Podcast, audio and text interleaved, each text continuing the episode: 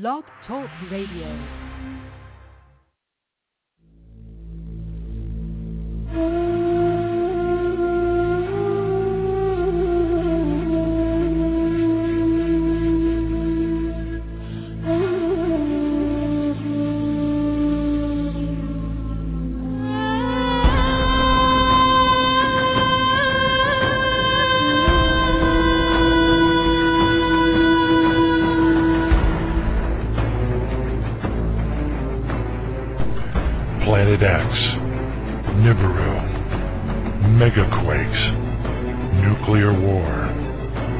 Martial law, New World Order, FEMA camps, guillotines, aliens, UFOs, fallen angels, Anunnaki. Their Earth will never be the same again. And at that great prince who stands watch over the sons of your people. And there shall be a time of trouble, such as never was since there was a nation, even to that time. And at that time your people shall be delivered. Everyone who is found written in the book, and many of those who sleep in the dust of the earth shall awake, some to everlasting life, and some to shame and everlasting contempt.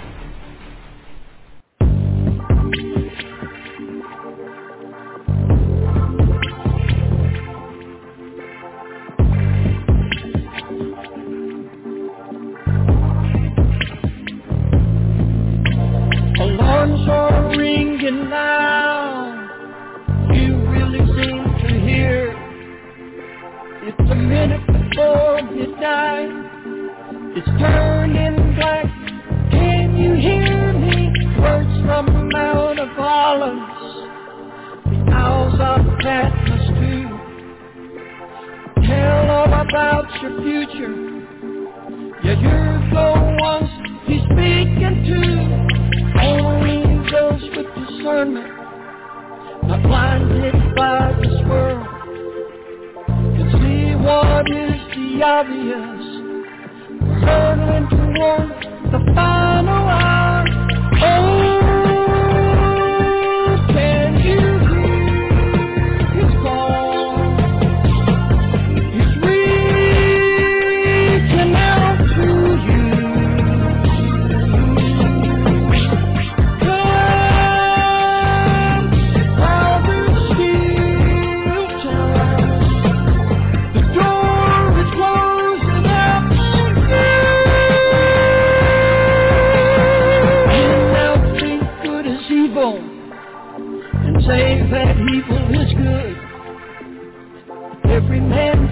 what he thinks is right in his own eyes.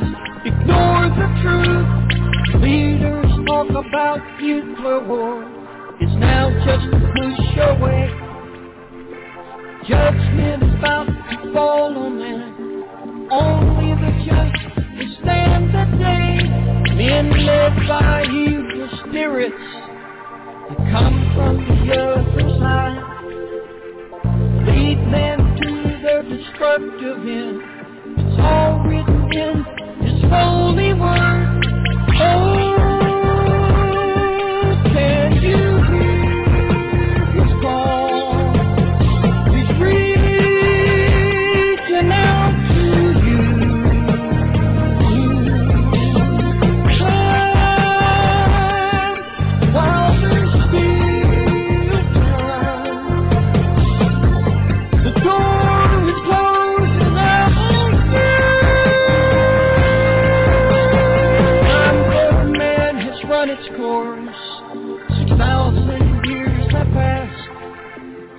Judgment comes upon the lost. No time to waste. Run to the cross. Drunk old lies of this age. Feel too smart to believe. Trade their future for their lust. Blinded by sin, they call you to join them. Drawn into the order that Satan has to sell her soul for a chance to receive his smile.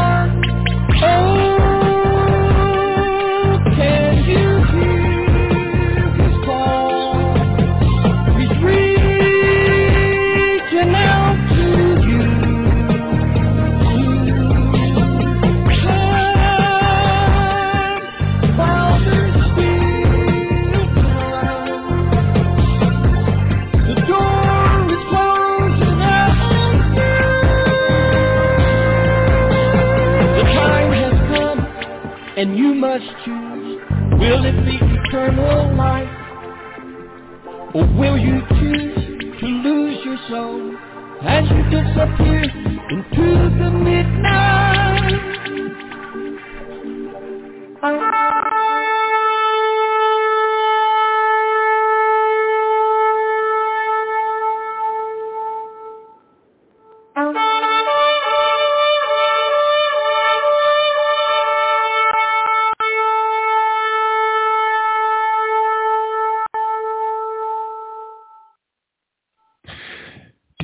Father, we thank you, Lord. I thank you, Lord. I pray that everybody praises your holy name for who you are, just to adore you for who you are, to be absolutely in love with you, to be able to see, because again, the cosmology of of all of creation, the impossible, incredible artwork that is associated with the nebulas and the the makeup of the universe, and and that which we're able to see, and and and um, and only imagine that which we are un, not able to see, and it's just so amazing, Father, to be able to see, to be able to physically see and to relate to how all of these amazing uh, parts of creation ultimately ought to, and as we would expect, would add up to part of what we will all become uh, as we rule and reign with Jesus. Uh, hopefully, if that you know, providing that we are appropriately chosen and positioned within the kingdom as we hope. Uh, eh, the the the the magnitude magnitude of the opportunity is so huge and so amazing that somehow if we could just wake up in the morning and remind ourselves of how huge and amazing this opportunity is, how much easier it would be for us to be able to make it through the days that we have to endure and go through, and how trivial it would make all of the challenges and the things that we are going through uh, truly seem, and uh, and and and and and and be and, and appropriately align them uh, with uh, with with the, the delta that's associated with why we're here and and where we're going. And we just praise you to, for helping us to understand these things, for also for limiting to some of us. I pray in Jesus' name that we are we're touched by your Spirit in such a manner, and I thank you for touching my spirit in that manner to be willing and curious to dabble in it, to be interested in the vast mysteries associated with these things, but at the same time, not to get too lost in it, and to be and to find ourselves, you know, uh, spending like I used to, uh, endless hours uh, searching on uh, testimonies of super soldiers and underground uh, bases and under ocean bases and uh, extremely advanced alien technologies and fallen angelic technologies and just becoming lost in those rabbit holes, holes to a point where my interest and my true love, my first love really was to discover those mysteries and to swim around in that swir- that whirlpool, that riptide of those mysteries and not really seeking you. And I just praise you, Father, for uh, taking away that that that oh, I don't know what you want to call it, a hunger and a thirst for the mysteries of our existence that can overwhelm us. It can take a priority in our lives that is that that really dethrones Jesus uh, as our first love. It dethrones and, and prevents us from falling completely in love with you. It stops our progression from uh, uh, ultimately being maybe even qualified or considered to be part of the bride of Jesus Christ. Um, the last will be first and the first will be last. And, and there's no place in the Bible that says anything about rewards uh, and inheritance for, uh, you know, having uh, learned some of these advanced concepts, uh, you know, even to the extent that we hope that we've uh, learned them. And I just praise you for breaking me away from it, Father. And I pray that there are others. I know that there always have been over the last 12 years doing the program. There always has been uh, dynamics where when we would talk about, you know, these advanced mysteries, the reptilians, the uh, three days of darkness, and all of this, you know, the the the, the stuff that is is imminent in our future, uh, to some people's futures, and hopefully not ours. Um, that you know, Father, it's so easy to get lost in that labyrinth and pull. There's this magnetic pull that draws us in and it can be very damaging. It can really hold us back from draw, uh, drawing in closer to you, spending a, an, a, a, proportionate amount of time and or a, actually I would say a disproportionate amount of time in the secret place of the Most High, desirous of time alone with you, desirous of time to be in that um, that energy field of praise, that stargate of praise that is uh, is is really what we are when we are participating appropriately in the Godhead and are totally head over heels in love with you.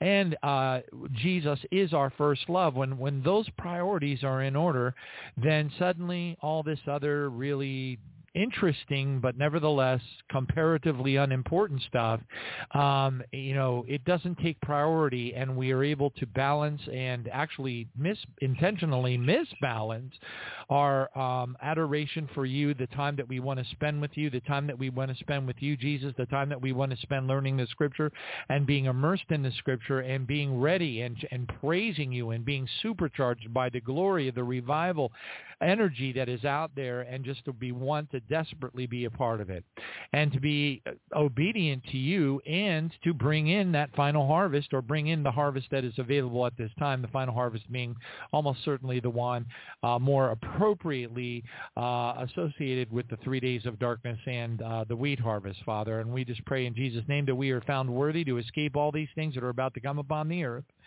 stand directly before you, Jesus, the Son of Man, and that we are not just called, but we are chosen, and that we do make the barley harvest the first watch, the first fruits, the uh, first fruits rescue mission, and that we do it, and but but because we truly deserve it, because we have prioritized our love for you and the time that we want to spend with you and the time that we want to spend in prayer serving the kingdom appropriately. And we just praise your holy name and we thank you. When we pray for our fellow brothers and sisters who are just beginning to wake up or have only woken up to a certain degree in their walk and they're still stuck in that rip tide of mystery knowledge or mystery information associated with the cosmology of our existence. And we ask you, Father, to anoint them, to touch them, to pull them into the secret place of the Most High so that they do not miss either. I pray in Jesus' name for a tenfold blessing for any listener of this radio show, past, present, or future, that has so much as mentioned me in a prayer to you, Father God, in Jesus' name, of provision, of divine protection, Father God, of an, an anointing that will cause them to draw in closer to you than ever before, to truly become immersed in, in the love and protection and trust that is associated with our walk with you. And I pray in Jesus' name that not one of the listeners of this program, again, past, present, or future, will not make the barley harvest because that is, bar none, bar none, the most important thing that all of us must be focusing on right now because we are getting so close that really there's there's nothing stopping really there I mean short of some hypothesis uh, associated with uh, you know do not harm the oil or the wine at the end of the third seal. We really are not certain of when uh, that time will be, which means it could be any time.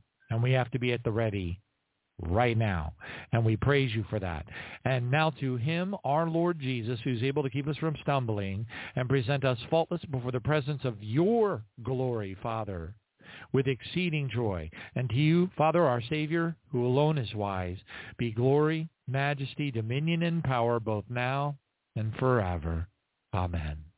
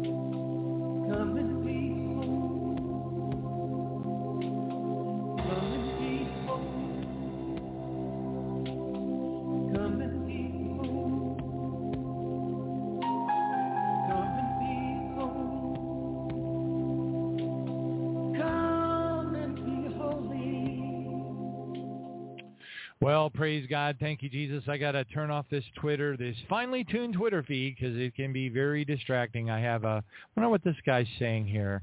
So uh, one of the uh, uh, pretty well-known uh, Christian websites that's been around for a long time is pointing out that there, it, it is, I'm just going to read it to you because I don't believe in ratting anybody out or any of this kind of stuff uh, for good reason because they can turn around and repent and then you're sitting there holding the bag and, you know, then Jesus said, judge not that ye be judged. Well, if, if a pastor is doing something that he shouldn't be doing or saying something that he shouldn't be saying, and he turns around and repents, um, I can tell you, and I'll say this because it's a good thing to say about a fellow brother.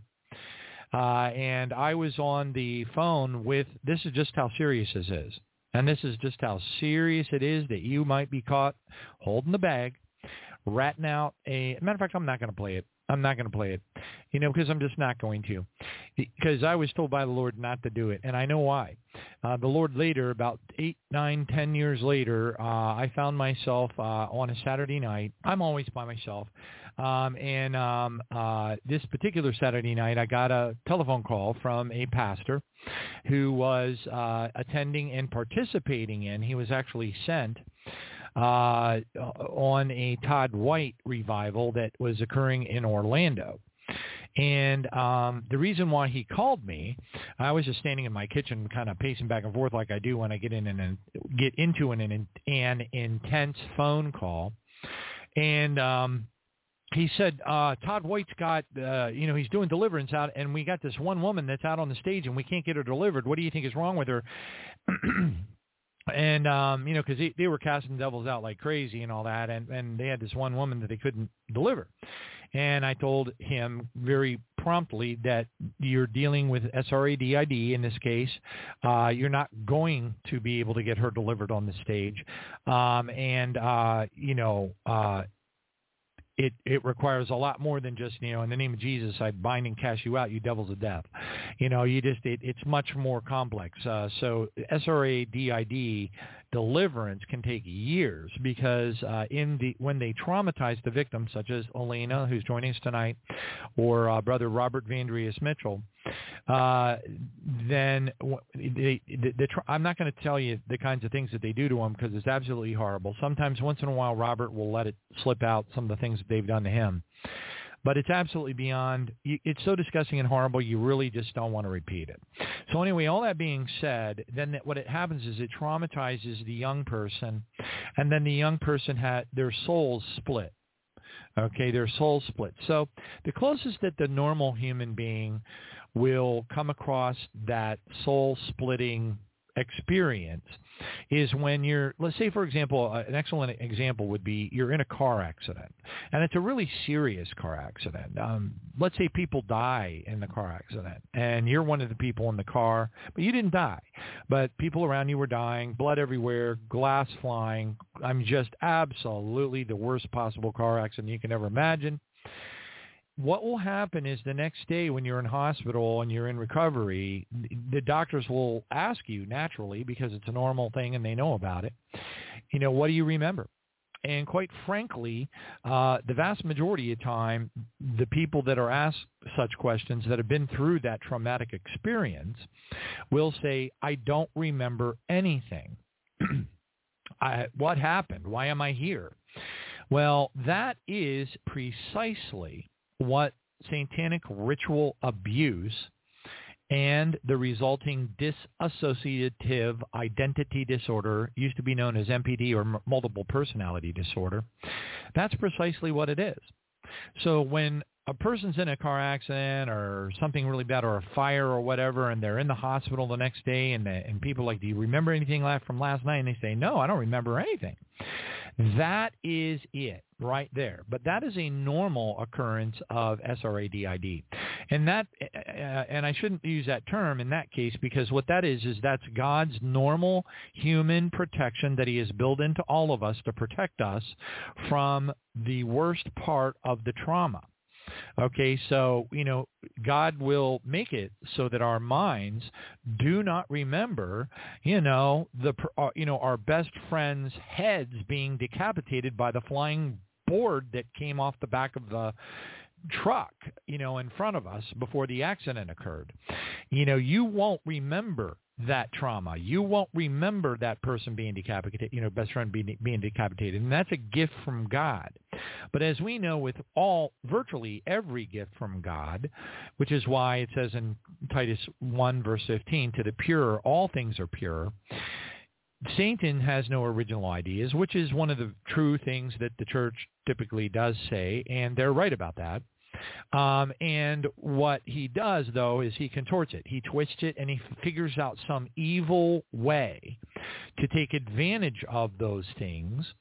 Um, and it's the same with other behaviors. I'm not going to get into the big old list of behaviors that people get themselves into very commonly nowadays that are going to lead them directly, if they're Christians, it's going to throw them directly into the Great Tribulation. Um, but the um, Satan, Satan's army knows that they can tr- sufficiently traumatize an individual over and over again, and that that when the mind blocks out that event, they go into a state of trauma the mind forgets that event. And at that moment in time, the soul of that individual is actually split into a separate room. Now, they can do that soul-splitting, traumatizing activity over and over again, many, many, many, many, many, many, many, sometimes hundreds, hundreds of times with one individual. And when they split the soul, when the person goes into a state of trauma protection, which is of God, then they do satanic ugachaga, weird, creepy, ceremonial things, and they inject very powerful demons into those soul rooms. Now, of course, when a normal human, you know, a normal person is hasn't been abused, comes, you know, wakes up from the car accident, and a few days go by, they're not going, they're still not going to remember the the decapitation of their friend in the front front of the car. They will. They there's a lot of things in that accident that they will never remember.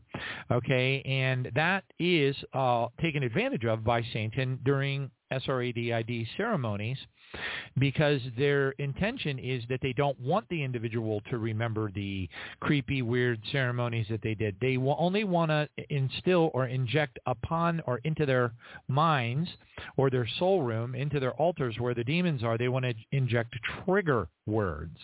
So if they are a, you know, super soldier, you know, somebody can pick up the phone in the middle of the night, 2 o'clock in the morning and say ABCD, and the person like automatically goes into an altered state. The demons take over.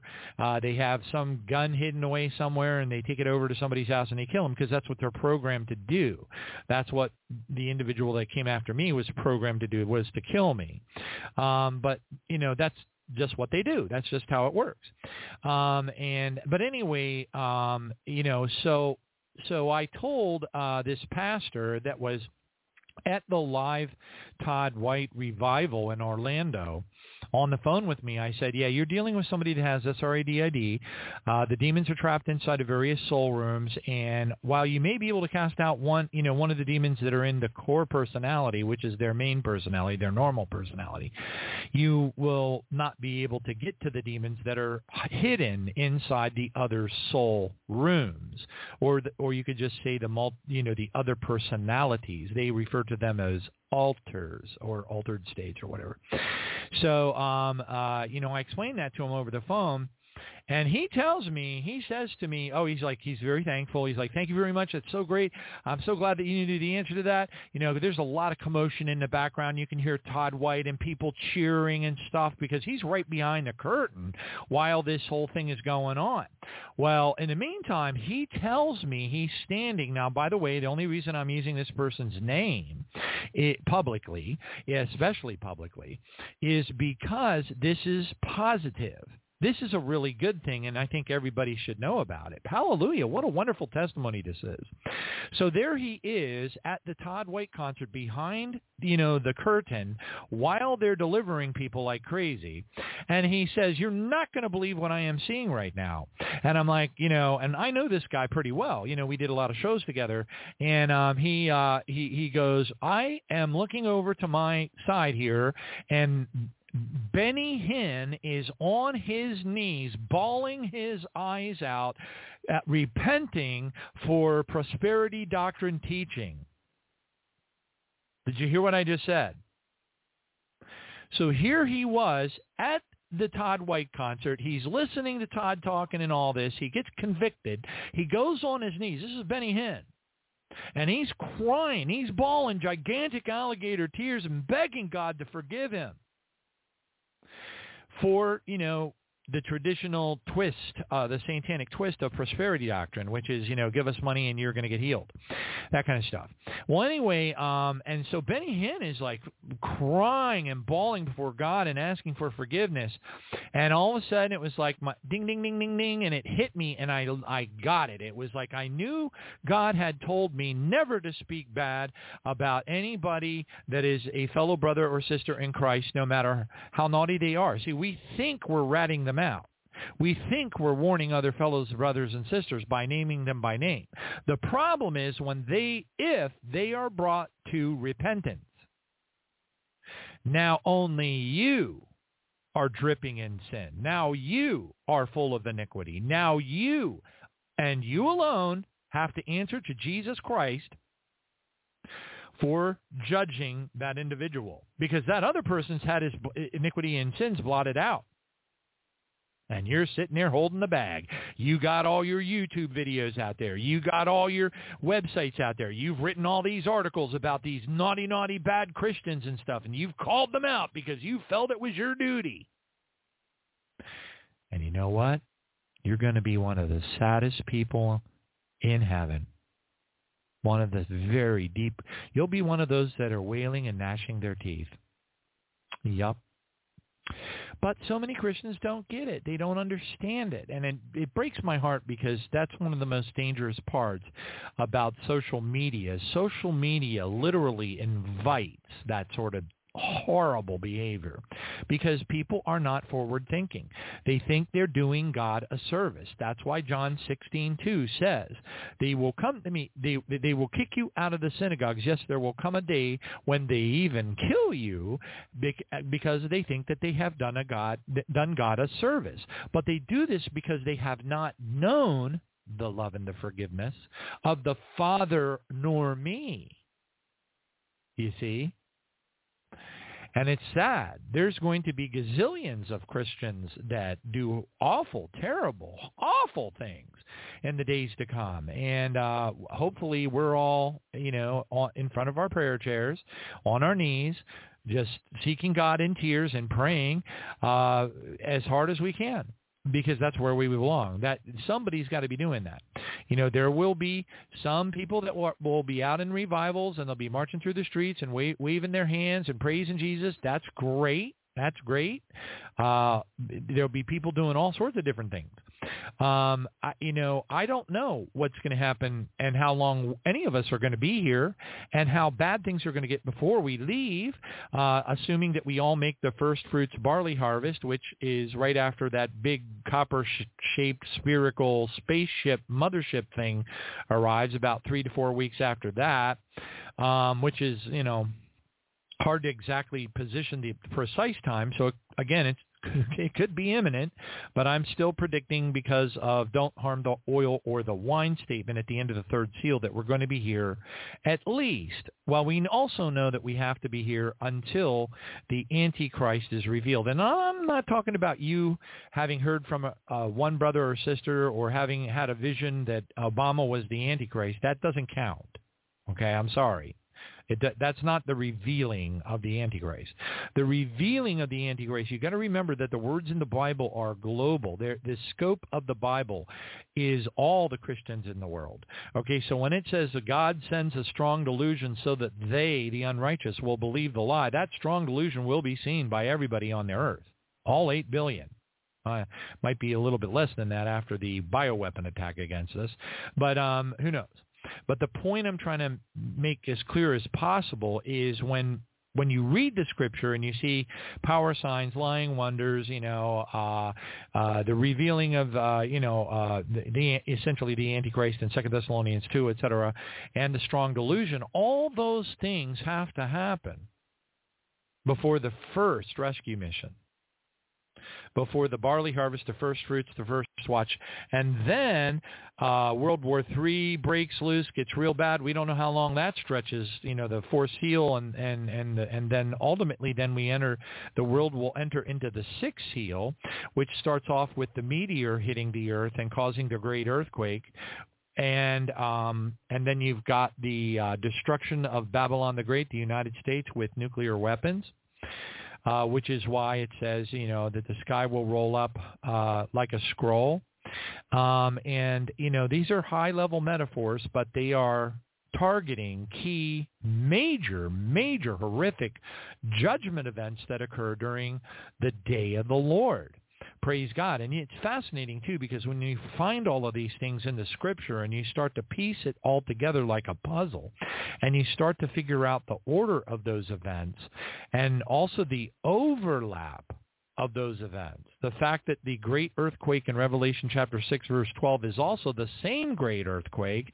as is during the Gog and Magog invasion in Ezekiel 38. I believe it's verse around about 41 or so. But you, just read Ezekiel 38 uh, carefully and you'll spot it mentions a great earthquake. It, it's talking about Israel at first but then it kind of pans out in the description and then explains that the great earthquake was actually worldwide. So that's how you immediately know that that great earthquake in Ezekiel 38 is the same great earthquake that occurs in Revelation 6:12 just prior to the day of the Lord which occurs in the middle of the sixth seal and includes the destruction of the United States of Babylon the Great by the submarine launched nuclear missiles of the Russian Federation. Praise God, which was seen by Henry Gruver, A. Allen, uh, Dimitri Duduman, and others.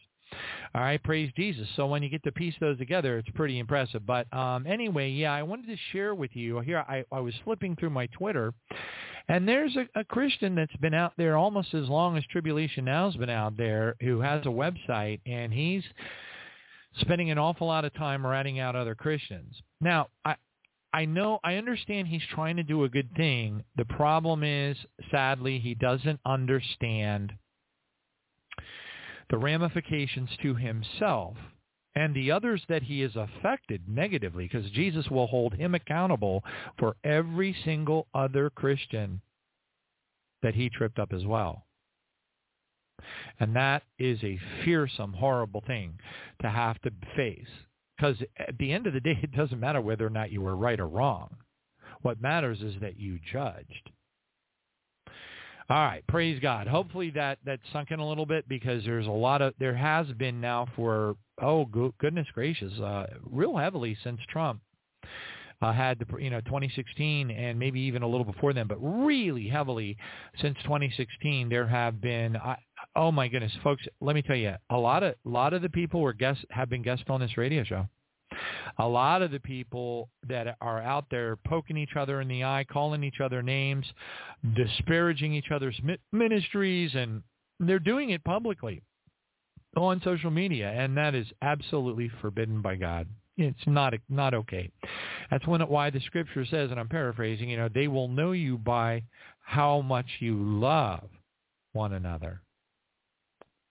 They will know that you are my disciples because of how much you love one another. So what does that say about the people that don't show love for one another? Hmm? Well, they're definitely not disciples of Jesus. That's for sure. All right, praise God, thank you. And I just hope that they all repent in time, and I hope that not one of us missed the barley harvest, and everybody repents. Praise God, and gets, you know, we all got to be examining ourselves. We all got to be spending more time in the secret place of the Most High. We got to be ramping up our prayer time. We got to be changing our habits. Well, I'm I'm working on things that I'm dealing with myself. I'm still coming out of the fog associated with the the job situation, and um, you know, it, it takes time uh, to acclimate and to get to a place of normalcy and I'm I'm in that process. I had a really awesome super powerful prayer time and communion with the Lord this morning, which was great. Um, and uh, I um, uh, uh, so I'm on track. So praise God for that. I hope I don't slip and fall along the way. You know, the steps of a good man are ordered by the Lord. Though he may fall, he will not be utterly cast down because the Lord will uphold him with his hand. Praise God. But on the other side of that, you know, I I I hope I don't. I don't want to. I want to keep on getting stronger, closer. We should all desire that. We need to be desirous of that. So while you know, I'm not telling you not to pursue the mysteries of the Bible. Absolutely not. Um, but I am telling you, I am strongly recommending and passionately out of love recommending recommending that when doing so, you get yourself a timer or something. I have one in my desk right here. I have a true timer. It's it, heck, it cost me like eight bucks. It was all of like eight bucks. It's digital, and I can preset it to like three minutes. I can set it to thirty, or I can set it to an hour. And I just press a little button, and it counts down. And when it hits an hour, it goes beep beep beep beep beep beep. You know, you can set yourself a timer. What you don't want to do is do what I did back in 2009 and bury yourselves in that bury yourself in that stuff to the detriment of your walk with the Lord because we have run out of time. God picked me for this dubiously it there's a lot of blessings associated with what the Lord has shown me and taught me, and it helps me to be able to, at a very very high speed, be able to tell people things that the Lord has revealed to me over 12 years. Okay, and that's really neat, neat and everything. You know, with a with a, with a uh, you know margin of error. I don't expect that 100% of everything that I have deduced and stitched together is correct, but that was my calling. That was what the Lord called me to do, and he and our Father was merciful enough to me to have me go through all that uh, riptide. Uh, you know, it's a it's a strong suction. It is. It's a strong, strong suction that pulls you down into rabbit holes, and boy, let me tell you, they never end. They really never end. I, I, I would estimate that I have probably spent no less than eight to ten thousand dollars on DVDs, books, uh, you name it, over the last twelve years in pursuit of doing what God has chosen me to do. All right. But also the Lord has been merciful enough to me to beat my butt with a big metaphorical leather strap behind the barn like nobody's business. I don't think I know anybody that's been through the crummy stuff that I've had to go through in the refiner's fire and in chastening. And I can tell you it hurts, and I don't even like to think about it because it is indeed traumatizing. I wouldn't wish it on my worst enemy, but by putting me through those things, God was able to whip me into shape and help me to understand very quickly that I better stop right now, you know, spending time, too much time on super soldiers and not enough time seeking him. And unfortunately, for the folks that are waking up just now, that's going to be a very, very hard lesson to learn. And they will probably be late, which is why in Matthew 25, the foolish virgins were not able to give the wine to um, the the uh, I'm sorry the the wise virgins were not you know the foolish virgins like you know give us some of your wine give us some of your wine and uh, I'm sorry your oil some of your oil and I, I'm a little bit tired I had a long day but anyway um uh and and they said oh well we, well we can essentially they said we can't we can't you're going to have to go get your own well, that's the problem. It takes time. Sanctification takes time. L- learning and being and being coming becoming a part of that secret place of the Most High, that immersion in praise, that that place that you don't want to leave no matter what, that hunger and thirst for being in that place in the first place. I mean, that that is not that doesn't happen in a year. It doesn't. It takes time. And that's, unfortunately, that's going to be to the demise of our fellow brothers and sisters who missed the boat. They didn't for whatever reason, they did not, um, uh, you know, wake up quickly enough. Perhaps they got sucked into some really neat super soldier videos and or whatever, and um, they missed it. In the meantime, that big spaceship shows up. The three weeks go by. The the first fruits barley harvest takes place, and they're still sitting here going, "Oh wow, look, NASA's on the air saying the aliens took all of the people," and believe in it without realizing that it was actually the first fruits rapture. While the big round copper-shaped Death Star spherical spaceship was on television in every single one of 195 countries, 243 with island nations included. Praise God. That they're not going to know any better because here's the thing: the the only people that hear the trumpet sound, first off, this notion that pastors and preachers and people that try to figure things out and stuff, they have this idea in their head that you know it's it's a particular trumpet that's identified in Revelation, and they try to equate the rapture with the occurrence of one of the trumpets in the trumpet judgment section after Revelation 6:17. That is that is false. That is a false, completely misled understanding of the concept of hearing the sound of the trumpet when we leave, when we depart. Only, only those who are leaving hear the sound of the trumpet. None of the other Christians do. None of the foolish virgins do.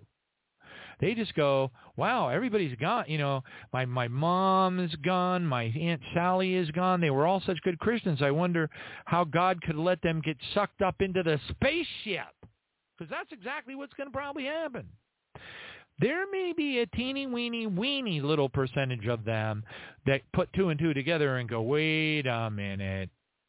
God would not have allowed that to happen to my mom. She was the best anointed Holy Spirit tongue speaking, Jesus praising Christian I've ever seen in my life. There's no possible way that God would have allowed her to get sucked up by some bunch of aliens, and they might put two and two together and go, whoa. But the problem is the church teaches about one rapture event. So again, my my belief is strongly that any of the Christians that are left on the earth after the barley harvest occurs, the first watch, the first fruits rescue mission will be completely ignorant, completely unaware, and they will be setting ducks.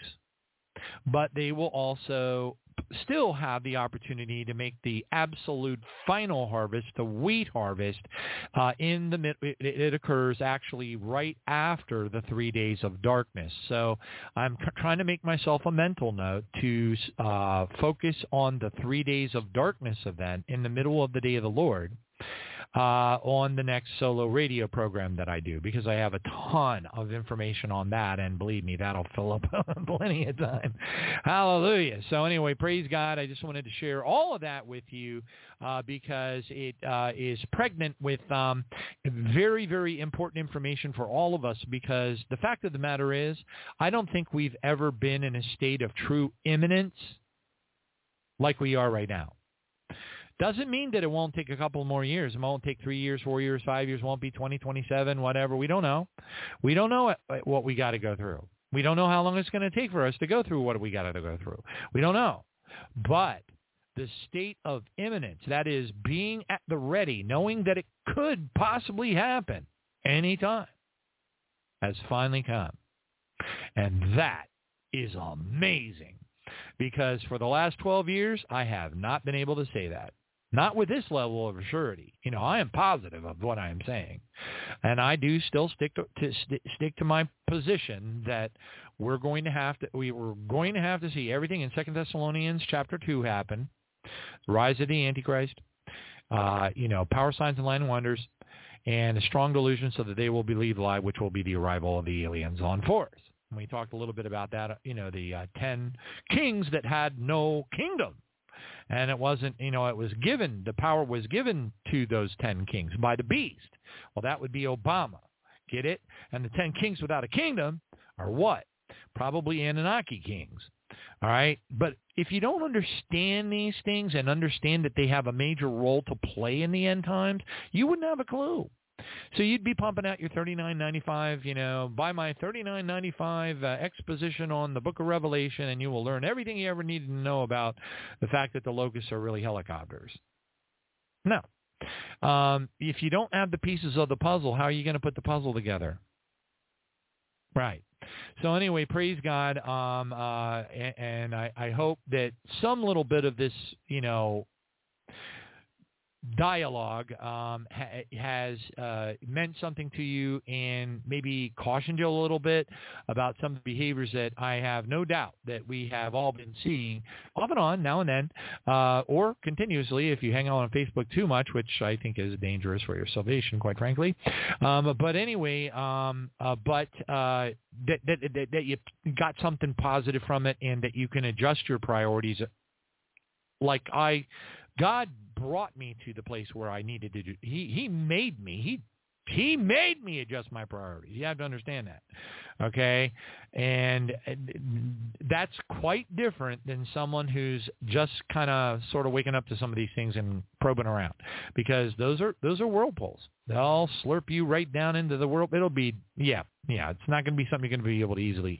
So now's the time to be putting two-thirds of your spare time into reading the, the New Testament especially the New Testament, and also putting two-thirds of your time into spending time alone with Jesus, praising him. If you can speak in tongues, speak in tongues. If you can't speak in tongues, please go back to the, do a search and find the uh, prayer vigil that I did on how to speak in tongues.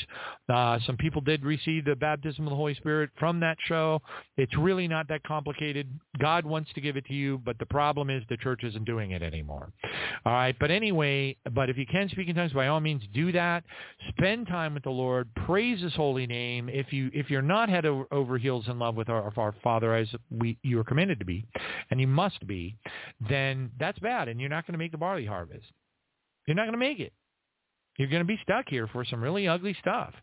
And so, you know, you really got to get those priorities in order. You need to seek God. You need to be honest and just straight up with him and say, look, Father, I don't love you like I need to love you. I, please help me fall in love with you. Please, I beg you, Father. The Bible term is to beseech the Father, but it means to beg. Um, you know, to it, it, it, it, it doesn't have the connotation that the word beg has, but you know what I'm saying. It, it's that level of intensity. And that's where you need to be. Get full of that love. Let that love overflow inside of you. Seek the Lord Jesus. Seek our Father. Seek the love. Seek your love of them. And when that relationship matures, that love overflows and it becomes works. And those works are what we're rewarded for. Those works are what give us our inheritance in heaven. And and uh, you know that's that's why Jesus said, "Behold, I come quickly, and my works are, are I'm sorry, my rewards are with me to give to each according to their work." Okay, which can be prayer, it can be praise, I, I, it can be pr- well, prayer and praise go hand in hand. But I'm just saying it can be. It, it's a lot more than just you know it's bearing fruit. And you're more likely to bear fruit by fervent prayer, especially that which is which you utilizes well Con, you know, proper, good, strong spiritual warfare tactics, when you are that type of a prayer warrior, it is highly likely that you will bear more fruit than any 500 preachers with a megaphone. I'm going to say that again. One determined person who loves our Father with all of his heart, his mind, and heart, her mind, or soul, you know, either, you know, is in love with Jesus as their first love and is a fervent prayer warrior that uses spiritual warfare tactics along with praying for the lost across the world like we do in the prayer vigil quite frequently that I believe with all of my heart, I'm certain of it. I'm absolutely certain of it. You will bear more fruit with those prayers than any 500 preachers with a megaphone. Because I don't know about you, but the last time I saw a preacher with a megaphone was outside the Hillsborough County Courthouse in downtown uh, Tampa, Florida, and let me tell you, it weren't nobody paying him no attention.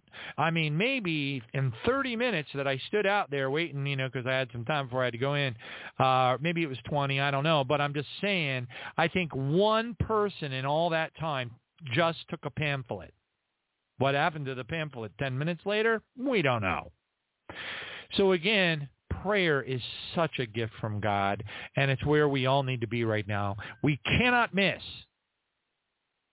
We can not miss.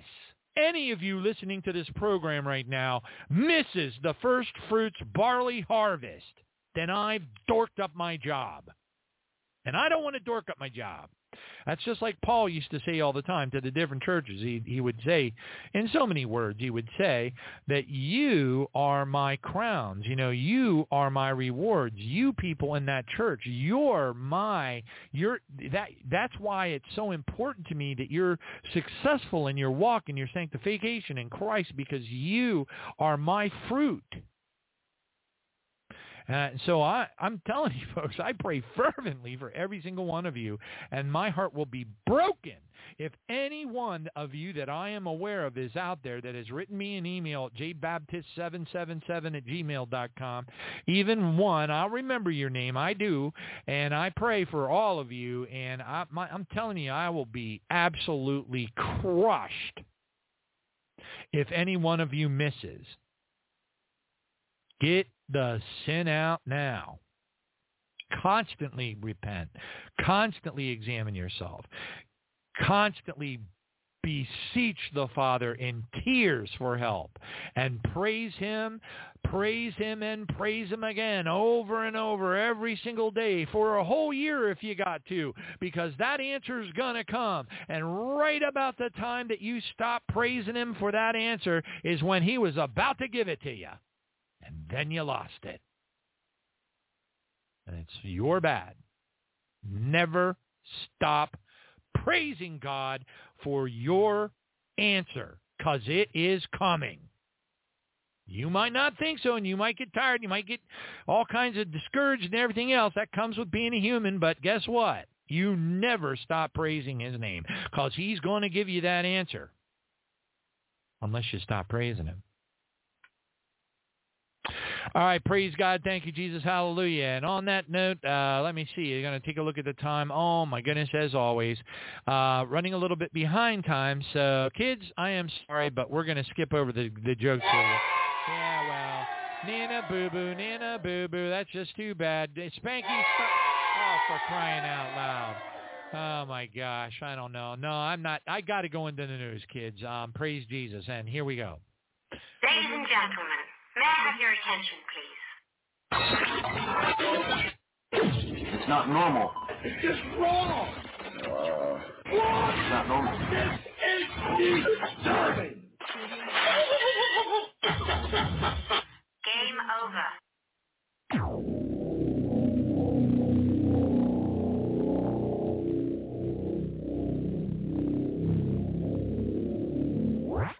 All right, praise God. Thank you, Jesus. This is absolutely brilliant. So brilliant that I actually uh, answered her. Now, the question is, did, does she actually look at the answers or the comments that people make underneath her Twitter post? Um, I don't know if she does. You know, I, I'll, I'll admit it. I mean, sometimes it's so voluminous that you're just like, you, you don't have the time to look at all of them. And then along the journey, as you're reading the various responses, there's so many snarky, mean, evil people out there that, you know, it brings you down and then you just stop looking. All right, but anyway, I'm going to start out with her testimony. Laura, she, she, her and Marjorie Taylor Greene are my favorites. Although I like Representative uh, uh, uh, Boebert, uh, Lauren Boebert. Uh, she's my favorite because she right in front of everybody publicly all the time. She's like praise jesus. Now the one thing she's got going against her is she's very pro-gun. And uh all i can say is uh father in the name of jesus i pray fervently before you. I ask you please father any christian out there that's been duped by the misunderstanding and the misinterpretation of your scripture in such a manner that they would do something so evil and act so unchristlike that they would pick up a gun and shoot another human instead of using the power of the name of of Jesus against the demons that control the attackers as we ought. Father, please, in the name of Jesus, I pray that every single gun that they pick up turns red hot, burns their hands horribly, and they throw it on the ground and realize it was you telling them no. In the name of Jesus, I pray this for all of them. Amen. All right, praise God, and I do that all the time and uh, during my morning prayers as well. All right, praise you because I don't want to see, I just don't want to see bad things happen to people that misunderstand stuff and you know whatever because so many people misunderstand stuff. All right, praise God. So let, anyway, let's listen to uh, Laura Lauren Boebert is uh, just ripping into Congress, and uh, th- this is good stuff. Okay, so I'm going to go ahead and play this. I actually liked it so much I um I commented I actually commented on it. Anyway, let's go ahead and listen to this. Here we go. Wait a minute. Uh-oh. Hold on, hold on. How much you want to believe that I didn't flip the little flippy switch that I'm supposed to? That's it. I didn't flip the flippy switch. Shame on me. All right. Hold on a second. Let me bring this back here. And here we go. Wait, also, let me bring this volume up. Okay, there we go. Here we go. Thank you, Mr. Chairman. I am in support of this bill. Um, I, I, just wanted to um, briefly comment on the ranking member's uh, remarks. You know, he, he mentioned that uh, we want to have a government um, that's able to put out truthful information. Well, we've experienced a government that's put out very, very false information that has harmed people the past two years. And you are going after American citizens for asking questions. Uh, these are the people who were censored on social media platforms. And come to find out, we were right about the origins of COVID. We were right about it being a lab leak. Um, the American citizens who were questioning uh, the efficacy of masks and lockdowns and vaccines and boosters and so on and so on, and even all of the hospital, uh, uh, uh everything that happened in the hospitals to treat COVID-19 and even the number of patients who had COVID-19 and died of COVID-19, how that was inflated. All of these questions that the American people were asking, they were censored, they were shut down, they were removed from social, uh, social media, they were suspended, they were banned. And you want a government that just can put out truthful information? Well, how about allowing the real government, the people, to ask questions seek answers and not be silenced in the process while they are completely being lied to by their federal government, by the people who were put in these positions. And it, this, this bill is addressing exactly that. Americans need to be able to ask these questions. They have the right to receive information about what's going on in our country and around the world, where things are coming from, how it's going to affect their children, their children's education, um, how it's going to uh, uh, affect their health physically. This is what we are addressing. The American people were silenced for three years because of what China has done and because of our federal government colluding to cover up what China released into the globe. So we want American citizens to, yes, have a government put out truthful information. And also the people are the check on the government to say, hey, is that right? Is that accurate? Something seems off here. I have a question. Here's some information that I found out because, hey, federal government, maybe you don't know everything.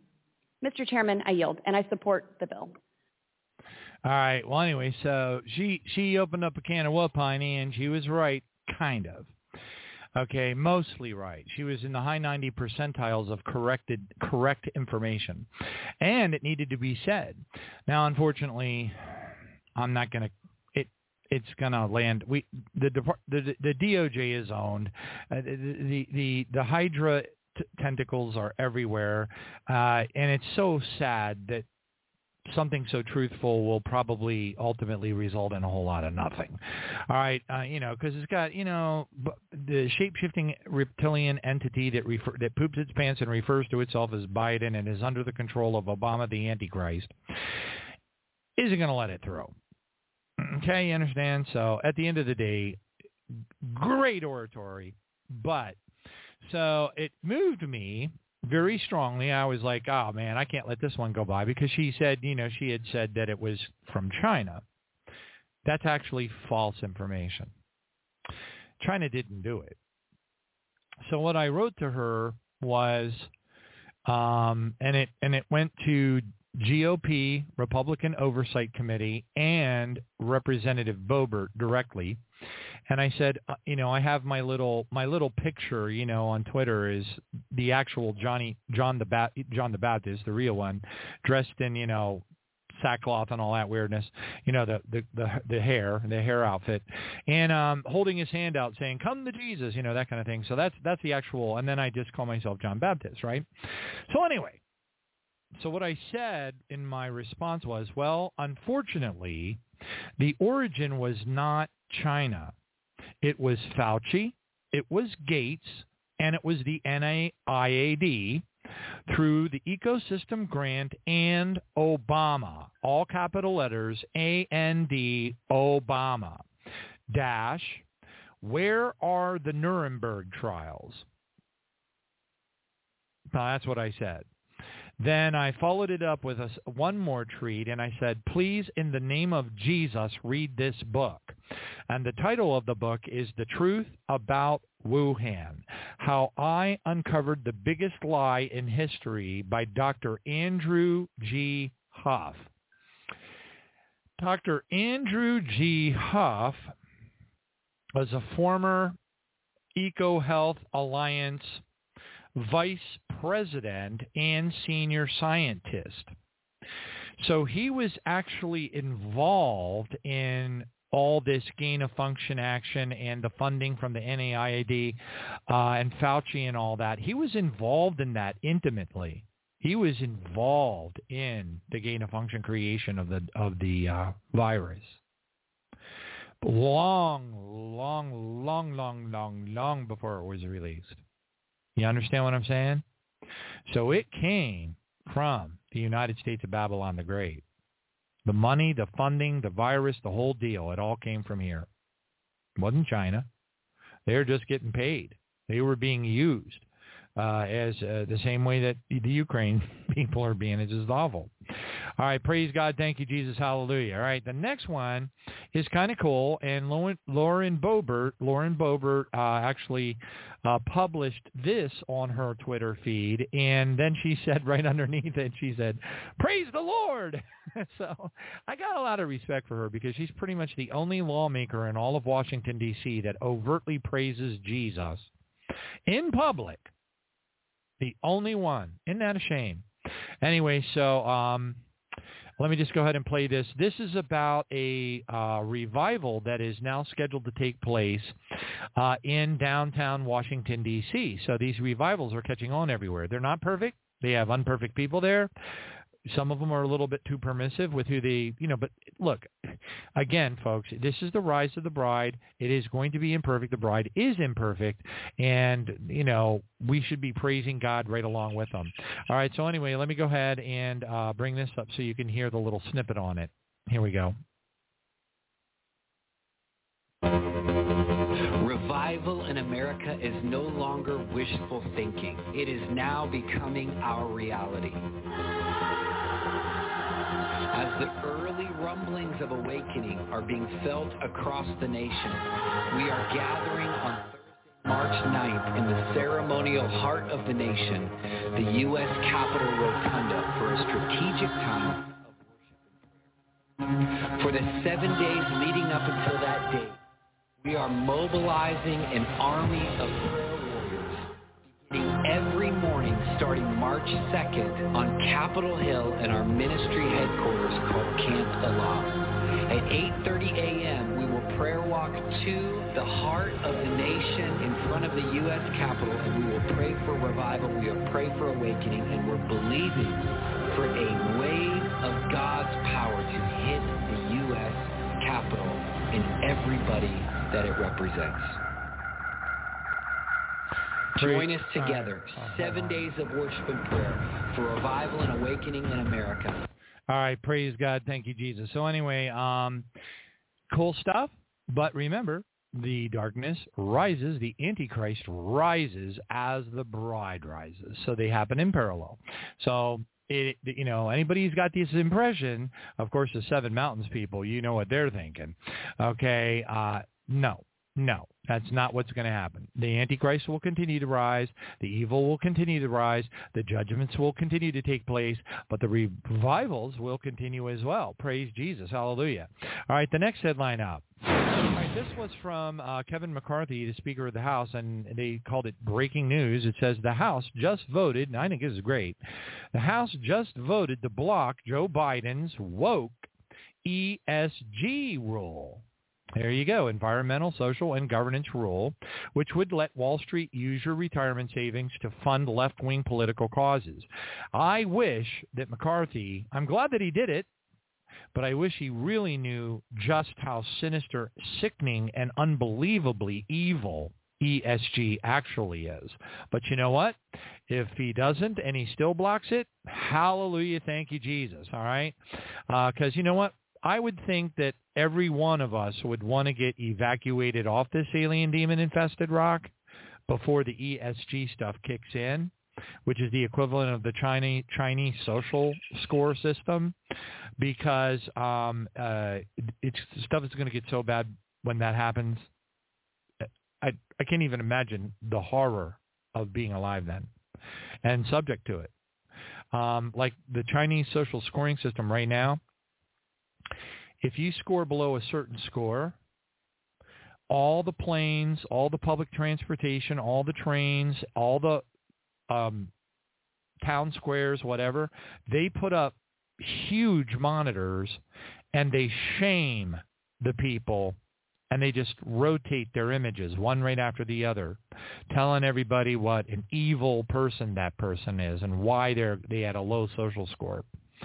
So it, that that's going to drive people to take the mark of the beast. Let me tell you something. This is the mark. This it, it's not the physical actual mark. It's not the electronic tattoo that will be on the right hand that makes the final interface from the 5G to the um, you know the uh, metal nanoparticle particulate inside uh, the shot that people are all walking around with.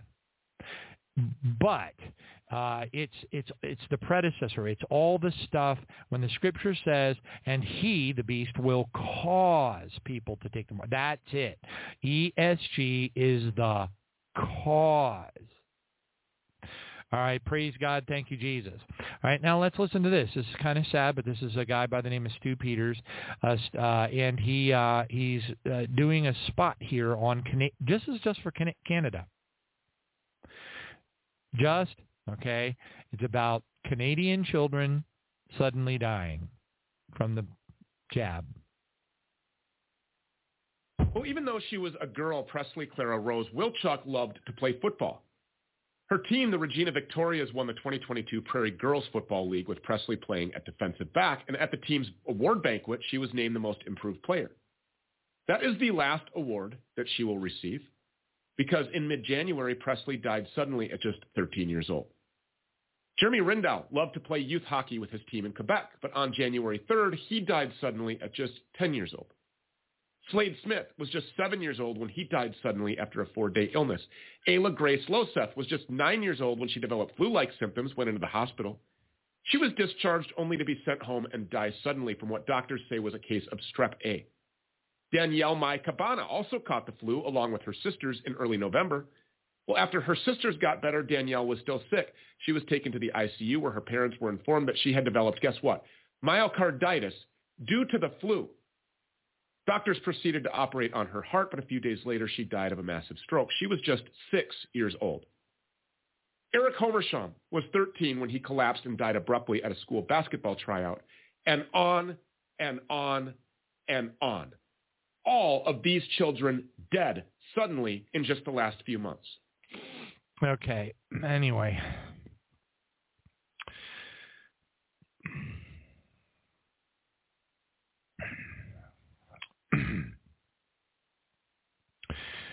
okay. All right. Praise God. Thank you, Jesus. Next one up is Obama says we are too stupid to rule ourselves. And by the way, this audio bite has been around for a really long time. But let me tell you something. He means it. And so do the entities that, you know, this whole... Ugh. Anyway, let's listen to this clip. And for the international order that we have worked for generations to build. Ordinary men and women are too small-minded to govern their own affairs. That order and progress can only come when individuals surrender their rights to an all-powerful sovereign. Now, who does that sound like? The words Klaus Schwab. Putting it together? I hope you are. All right, praise God. Thank you, Jesus. Next one up. Glory to God. Nigeria blocks 73 million mobile phones in a security clampdown. What do you know? Well, why is that? Because they decided they were going to push out the national digital identity, the national ID, okay, and uh, and they wanted everybody to get it, and and a whole bunch of the Nigerians said no, I don't want anything to do with it. I ain't playing your daggone game, Klaus Schwab, and they they shut down all 73 million of their mobile phones remotely. They were cut off from everything their online banking, everything that they do, be able to call their parents, be you know, because our dependency on a mobile phone nowadays is absolutely horrific.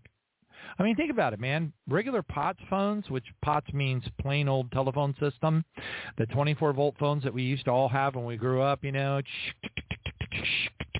Uh, we don't have that anymore. I mean, there may be a few of you out there that still have one of those relics, and I'm sure that the Smithsonian's calling you like every three days going, we have some plexiglass for your phone. But anyway, um, as a general rule, they don't exist anymore. All right, praise God. Thank you, Jesus. Next one up. Got to scroll in. This is some teeny weeny text. Ah, doggone it.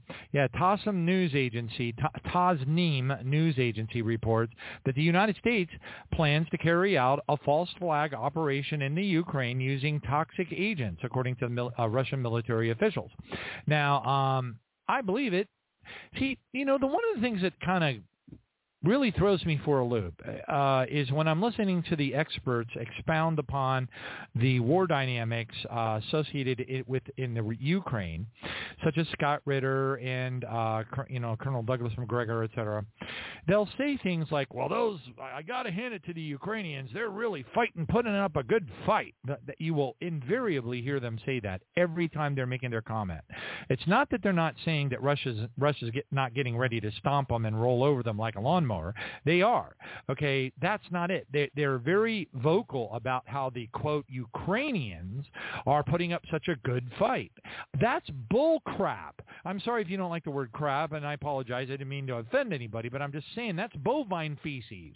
That's big, stinky, smoky, stench-filled bovine feces. Okay, the, what they're fighting, the Russian Federation isn't fighting Ukrainians. The Russian Federation is fighting United States Special Operations Operations and CIA personnel. Okay, they're using United States Special Operations um, electronics and and and and, and uh, uh, you know uh, location systems and all that. They, they're not fighting Ukrainians. You know, these 16-year-old kids that they're grabbing from their mothers out of their houses and throwing onto the front line are not beating up on the Russian Federation. I wish they would stop saying it. It is not true. It's bull. Bovine feces. Okay. Anyway, oh, what are you going to do? Lord, get us out of here, please. Oh, I, you know, at some point. Thank you, Jesus. All right, next one up. Okay, so Michael Savage, most of you know Michael Savage. He has that thing called Savage Nation. he's getting a little bit older now, uh, but he's a very, very well-known uh, uh, radio show type personality, et cetera, media personality.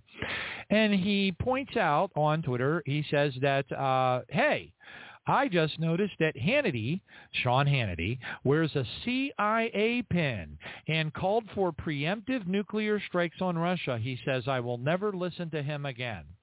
Now he gets spanked uh, by uh, people in the comments section pretty heavily, like you know you're a meathead and and this that and the other thing. But you know what? What have I been saying about Sean Hannity, Hannity now for years? What have I been saying about? I mean, I'm not looking for you to pat me on the head like a bad Benny uh, Benny Hill show. Uh, you know what I'm saying? But I'm just saying, praise the Lord. Thank you, Jesus. I've been warning people now for at least four years that there's something wrong with Sean Hannity. And there is. He's one of them. And that makes it highly suspicious about Donald Trump because Hannity praised so fervently. Every time you turned around, Hannity was having a live uh, interview with Donald Trump. And I cannot get out of my head how he how fast he jumped for Operation Warp Speed and, you know, to have every company out there make uh, respirators as fast as possible, which were the greatest murdering devices ever created. And, and I, you know, I got issues with a lot of that stuff. And why is he still bad-mouthing DeSantis? Why does he act like a two-year-old with a poopy pants diaper? And you know, and what does that say about the American population and all those out there that worship him like Jesus Christ? What does it say about their intellectual capacity to not even be able to see these things? I just want God to blow this pop stand. I hope, I don't even understand how he can have so much mercy. It's, it's got to be the depth of his love. It's got to be the depth of his love. He sees that people are coming to him. He sees the revival starting to happen. He wants people to come to him. He knows that if he gives them a chance, he gives, waits a little bit longer. But, you know, I, there have been times, many of us, I know it is a fact, people have written me and told me so, that they have studied the darkness. They have studied the things that are going on in the world. They're keenly aware of this stuff, and they cannot understand for the life of them themselves how God could allow this earth to still exist. But he is merciful. I'm walking testimony of that. Believe me, God is merciful. Hallelujah. Thank you, Jesus. All right, next one up. Chinese military put on high alert. The United States is threaten, threatening peace and stability in the Taiwan Strait a Chinese army spokesperson said. Okay, so now, now right now the big to-do that is out there right now, and there are protesters going into the United States Congress and speaking out very loudly with signs and yada yada blah blah, because they're what they're doing is they're pushing. Ver- who are they? The Global Satanic Crime Syndicate, the WEF, Davos 23, Klaus Schwab, the elites, whatever you want to call these filthy, disgusting entities. They are not human. Don't make that mistake. These are tares. They grow up alongside the humans and they look like humans, but they're not humans. Okay. All right, anyway, so again, the big fuss that's going on out there is imminent war with China. They're trying to push it. Now we're supposedly putting a whole bunch of sanctions out against China. It's all part of the plan. When you know what the master plan is, then you just look at it and you go, yep, that's what they're doing. While everybody else is freaking out and going, oh, no, this is going to really start World War III. I can't believe you're doing this. Oh, my gosh. And they're, you know, making signs and going into Congress and congressional buildings and protesting and, you know, and people all over the world. I mean, there's more protests going on right now across the world than I, I don't, I don't think historically there is ever ever been anything like what's going on right now. All right, praise God. Thank you, Jesus. Hallelujah. Next one up. U.S. Uh, heading for a national divorce, according to Marjorie Taylor Greene. She says that real Americans feel disconnected from Washington. She says when it, uh, whether anyone likes it or not, we are headed for a national divorce, but I don't want a civil war, and it should never come to that. Well, guess what, Marjorie? It's coming. Next one up. Ex-Russian president warns of nuclear apocalypse. So basically Putin holds back and he doesn't actually say the things outright. He kind of hints around about the potential for it. He leaves it up to Dmitry Medvedev to come right out and stick an ice pick in your eye.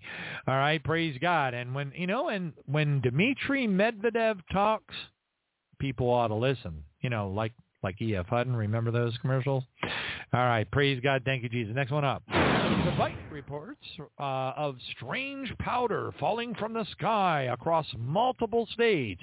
All we are is dust in the wind, apparently. And then they talk about how local affiliates in Baltimore report that there have been strange particles and particulate falling from the sky. And I'm like, uh, East Palestine, man it's going to fall from the sky for a while. All right, praise God. Thank you, Jesus. Next one up. Ex-White House doctor warns of Biden and the danger of his cognitive decline. All I can say is, Dr. Ronny Jackson, dude, please wake up. Will somebody nudge these people and snap them out of it. How can anybody look? Um, I, what? Forget it. I I can. I, never mind. All right, praise God. Next one up. NATO de facto at war with Russia. Now, of course, we already know this. Okay, Dmitry Peskov says so. All the Russian leaders, you know, ex-presidents, all that, you know, the they're all coming out and saying we're at war now. This is no longer a, a uh, special operation. Uh, by the way, you might say, well, what's the difference? Uh, just so you know, war doctrine is very, very different than special operation doctrine. Special operation doctrine is, means that you move slowly, deliberately. You do only surgical strikes against the enemies and the enemy's weaponry. You uh, open up humanitarian corridors. You bring in water, food to the people that are affected. War doctrine is very different. The number of acceptable civilian casualties for any given explosion, any given uh, missile, is like uh, 10 or 20 times larger than when you're just doing a special operation. You understand what I'm saying? In other words, the gloves come off. Okay. Hopefully you understand what I'm saying. That's sad that it would have to come to that, but you know, we got really the devil incarnate controlling whatever Biden is, a pants pooping riddling addict, shape shifting reptilian from the bowels of Sheol. Uh, anyway, let's go on. Charisma News reports that there is a manifesting trend that has opened the demonic door in the United States of America. Fascinating that Charisma News would re- make such a report with such a headline right in the middle of the reports that they are also making regarding the revival activities that are taking place. I find that most wonderful because that confirms the truth. And the truth is that the darkness will rise with the light. It is in Isaiah 60 verses 1, 2, and 3. Thank you, Jesus. Next one up. United States doomsday plane capable of ordering world-ending nuclear strikes was spotted in Europe. Bum, bum, bum. Next one up. Jesus Revolution trounces Hollywood box office expectations, beats estimates by more than twofold.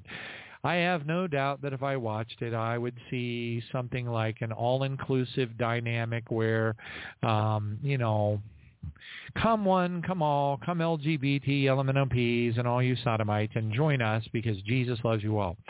And you know, I'm sorry that is going to almost certainly happen. Don't re- don't forget that in I think it's Matthew 24, but it might be in Luke 21, where Jesus says, you know, they're going to say that you know I am over here, and and you know people will run and be, you know, and he, Jesus warns us. You know, I call it here a Jesus, there a Jesus, everywhere a Jesus, Jesus.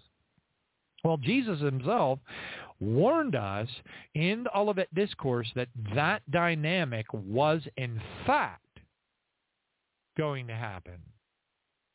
So am I picking on anybody? Am I calling out anything negative? Am I saying, no, I am just simply saying we have been warned by our king. So there will be a lot of this, but it is not our business to judge other people. Anytime there's a chance that a total, wiped out, suicidal, crack smoking, drug addict from, uh, you know, uh, David Wilkerson's, uh, uh, you know, uh, teen challenge might come stumbling in the door of a church and be introduced to the saving grace of the Lord Jesus, it is something we should all be praising God for. Okay, hallelujah. Praise his name. Come one, come all, but please, in Jesus' name, Please, in Jesus' name, Father, we pray for an anointing upon the teachers, the preachers, the pastors, the ministers, so that they will awaken and they will help these people understand that it is not okay to behave that way. Praise you, Jesus. Thank you, Father, because otherwise They're going to be duped on an eight-lane freeway right into the pit. And the preachers who failed to warn them will be going along with them. Praise God. Thank you, Jesus. And on that note, let's bring on Sister Eleyna. Here we go.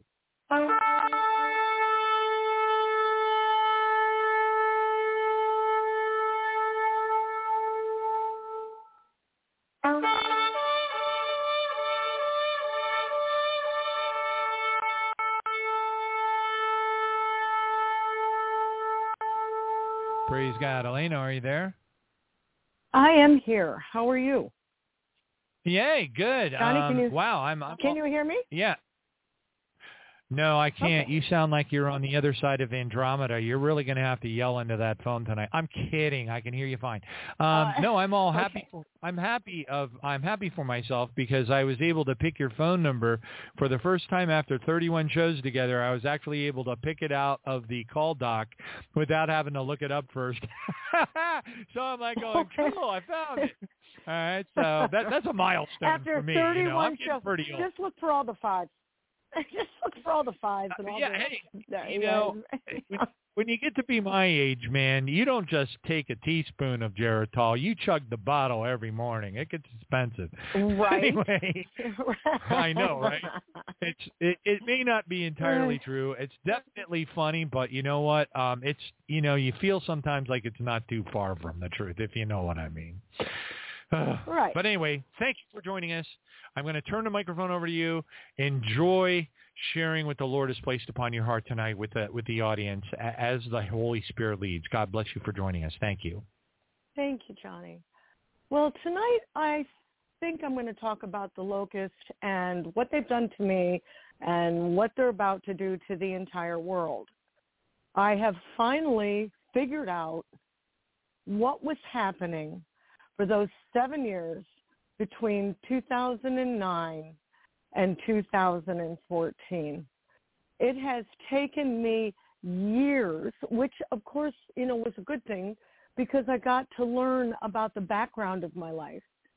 And um, so I want to start the show before I get too far in with um, my my my blog, because for some reason every time I try to give my blog address, I just get stuck. So my blog is at oh look at this.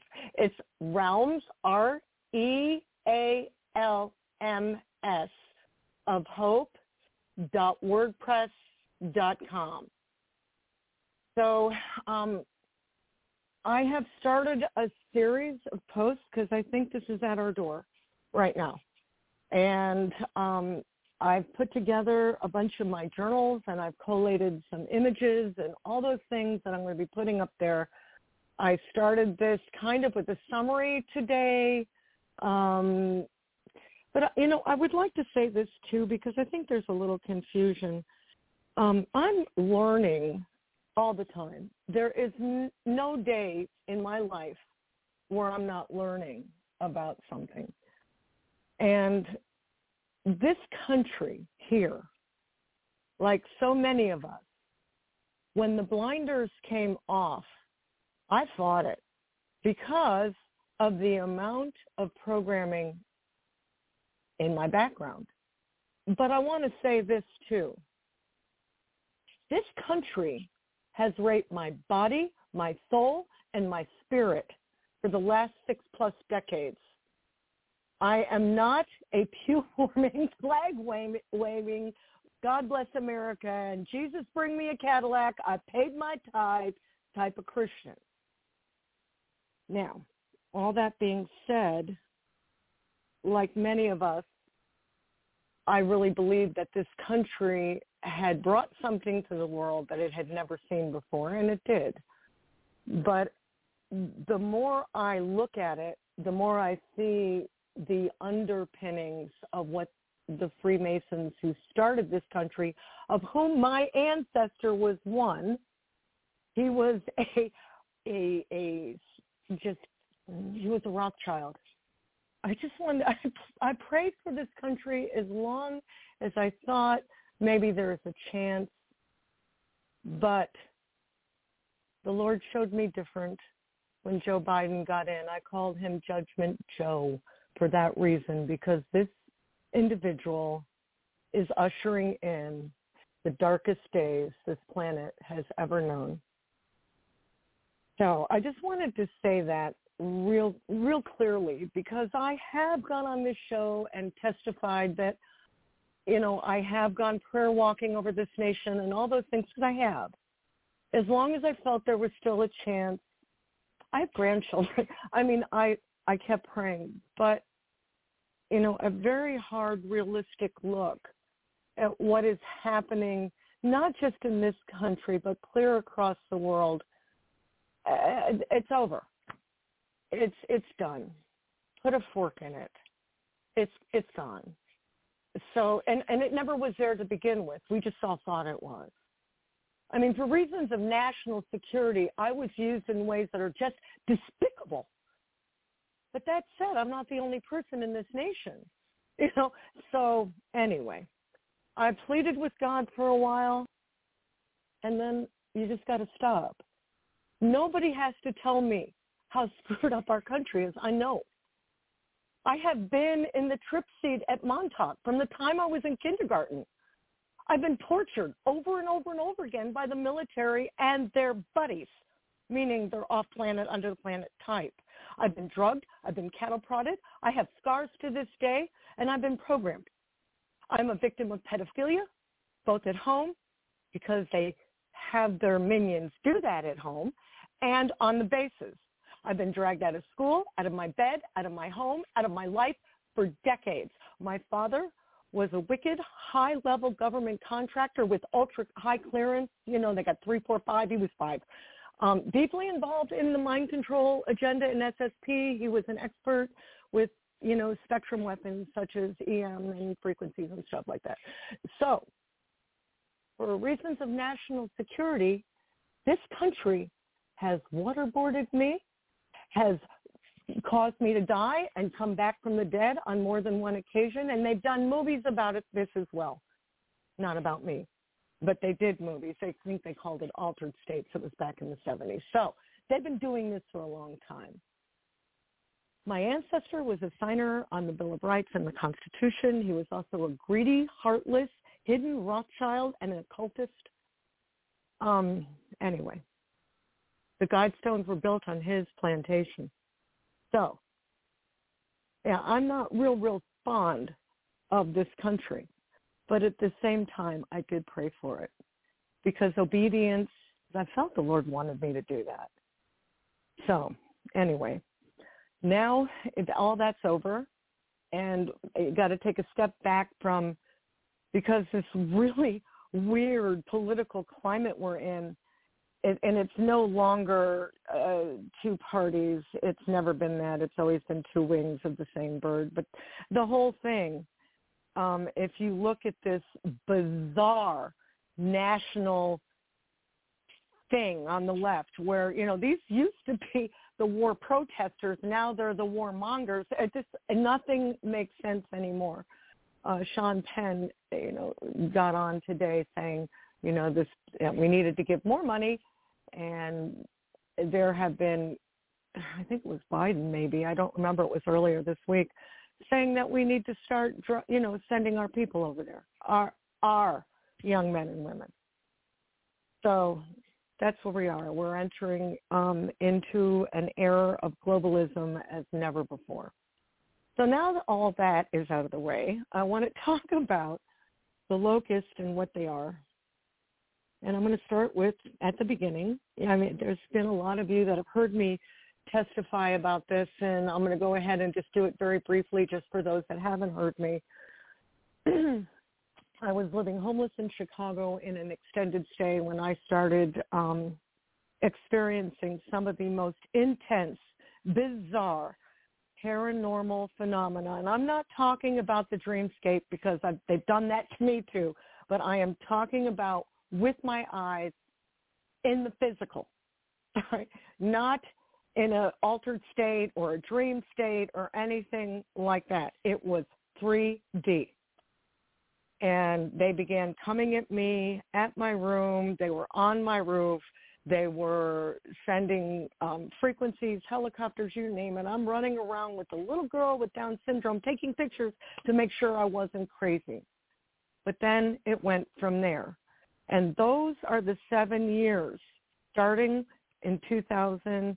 Well, actually, it was the beginning of 2009 through 2014 that were, um, I feel, a foreshadowing of what is about to come to everybody. And, you know, I guess I got early, I was early to the tribulation party or something. But what happened in those years was training by example for everything to come, from the, the, the tribulation attacks to the technologies to the plasma weapons to the witchcraft showed me all the tactics and weapons of the enemy really happening in real time. Going to happen to everyone. So i really want to put this out here who these are what they want what they're doing and um, that they're real these are biologically based entities the military calls them ibbes or ibe for short um, they assign numbers to them some of them they assign different codes for some of them. Um, so yeah. Anyway, so right now um, there are underground bases that the further down you go, the weirder it gets. And I know there's been people on Johnny's show that have testified to some of this, and I'm going to testify to some of this because I've been dragged down there, but I've also been dragged off planet. So as I'm writing this book, I'm trying to figure out what to call them. What do I call them? I mean, David Icke just calls them all reptilians. Um, the New Age calls them aliens and ascended masters. And I'd like to correct the New Agers right now to a more accurate term. They are descended bastards. They used to be, but they fell. And bastard is what Gabriel calls them in the book of Enoch because that's what they are. They're illegitimate. So we've called them Nephilim. Ten years ago, I never even heard of the word Nephilim, or you know, 15 years ago, whatever that was. But anyway, it's just now becoming understood. It, it's you know quickly part human, part fallen angel hybrid. They look like us, but have supernatural capabilities like shape shifting, going invisible, they can go in and out of the dimensions like they're going in and out of like you go in and out of your front door. Um, as far as the Nephilim DNA, many, many humans today carry this genome. However, like Johnny was saying, your leaders are not human. So don't even expect them to be. I, I, you know, and it, it's because it's deception. You look at them, they look like they put their pants on one leg at a time, but um, no, they're shapeshifters. And when they get behind closed doors, they become who they really are. And I'll get to that in a minute. Um, one of the first alters that I met, and I am a um, child of three different kinds of mind control that I am now almost completely healed of. Every now and again, I'll find a little um, tidbit that hasn't been addressed, but um, one of the first alters I met was was one named Sarah, who had been used heavily off planet in the off planet projects from a very young age. Uh, she nicknamed these entities the Muppet Show um, because there's so many kinds. What do you call them? That's what she called them. She's a little girl. Um, she said to think of DNA like a box of Legos that contain the genetic codes for animal, insect, reptile, angelic, human, whatever, or any of the many, many species that are out there with the capability to mix it all up with supernatural abilities and um, some seriously fallen spirits that are also contained in these biological encasements. Yeah, ask yourself how many of these different beings can be built there are endless possibilities. So, you know, it never ceases to amaze me when I see one I can feel them and I'll look and I'll say, oh my goodness, let's just, you know, go over there. Let's walk away from this thing. What are you talking about? No, that's not right. They walk among us, guys. They're everywhere. They're already here. And it's going to get more and more so. There are some that have already crossed through. And there's some that are still coming. There's some that are underneath us. There's some on the moon. There's some on Mars. There's some in other universes. I don't know where we got the idea. Well, I do know where we got the idea. Where we got the idea that we're alone here. The Earth is the only one with intelligent beings. It is, if you say it to yourself, it sounds ridiculous. But that's exactly what we've all believed for years because we've all been programmed to believe that. We have a Bible full of supernatural happenings, but we just somehow um, in our generation, oh, that doesn't happen anymore. That stops with with Jesus. What if you say it out loud and really think about it? You will see how silly it sounds, but it's programming. So don't feel bad. It's been drummed into you since the time you were itty bitty that there were no monsters under the bed that there was nobody chasing you down wherever you were, that this was all just in your head. Um, no. Know, also, there you, you've got to kind of delineate between the flesh and blood kind and the evil spirits. Evil spirits are every bit as dangerous as the other kind, and the other kind can go invisible. So good luck separating them all out because you can't. And they all cluster together many times. I have seen colonies of them, whole colonies of them in other dimensions where they're just a cluster of everything that you could ever imagine. And then some. There are literally thousands, hundreds of thousands of different species of Satan's seed line. Every one of them is um, a bastard or illegitimate or rejected by the Most High. Uh, presently, I, I don't know if all of them, but most of them, the governments of the world have fallen to them. First, they came and deceived leaders such as Dwight Eisenhower. They made treaties. And they broke every single one of them. Um, when I first started waking up to all this, um, I remember they had broken probably about 10 or 11 treaties at that time. They don't, they're liars. They're liars. And they come promising all this stuff and they do deliver some of it. But if they offer you a finger, they want your whole arm. You know, they, they, well, we just, we're a dying civilization. We just want to practice on your people, but we promise we won't hurt them and they won't remember a thing we've done. Mhm. They abducted the people of this nation and many other nations and took their genetic material, their they they put people together that should have never been together. They did horrible things on a social level that is going to take me a whole chapter of this book to describe. And I don't even know if I want to say it live because some of it's pretty gross. Ever ask yourself why technology exploded the way it did? It was a, it was the trade. You know, they could experiment on the people of whatever nation and they would get the technology. The reality of our situation right now is that we've been infiltrated. Much of what you see in the way of celebrities, politicians, rulers are not human. Now, having said that, some are. And this is where plausible deniability comes in. They make sure that they can deny it. But there's going to come a time, and it's very clear in Second Thessalonians, where all will be revealed these beings have gotten very good at correcting the genetic issues such as the giantism, the extra fingers. They want to replace us. That's what they want. and they're not going to get to do it, but they're going to make our life hell as they're trying. I mean, they've been terraforming this planet for a long time. It's called chemtrails.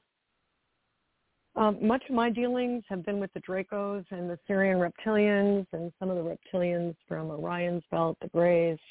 But I have memories of others, such as the Sasquatch and the Bears. Um, and again, many of these are also shapeshifters and can appear as human whenever they want. I don't know about the Sasquatch, but many of these other more advanced, like the Dracos. As a matter of fact, I saw a Draco spirit today.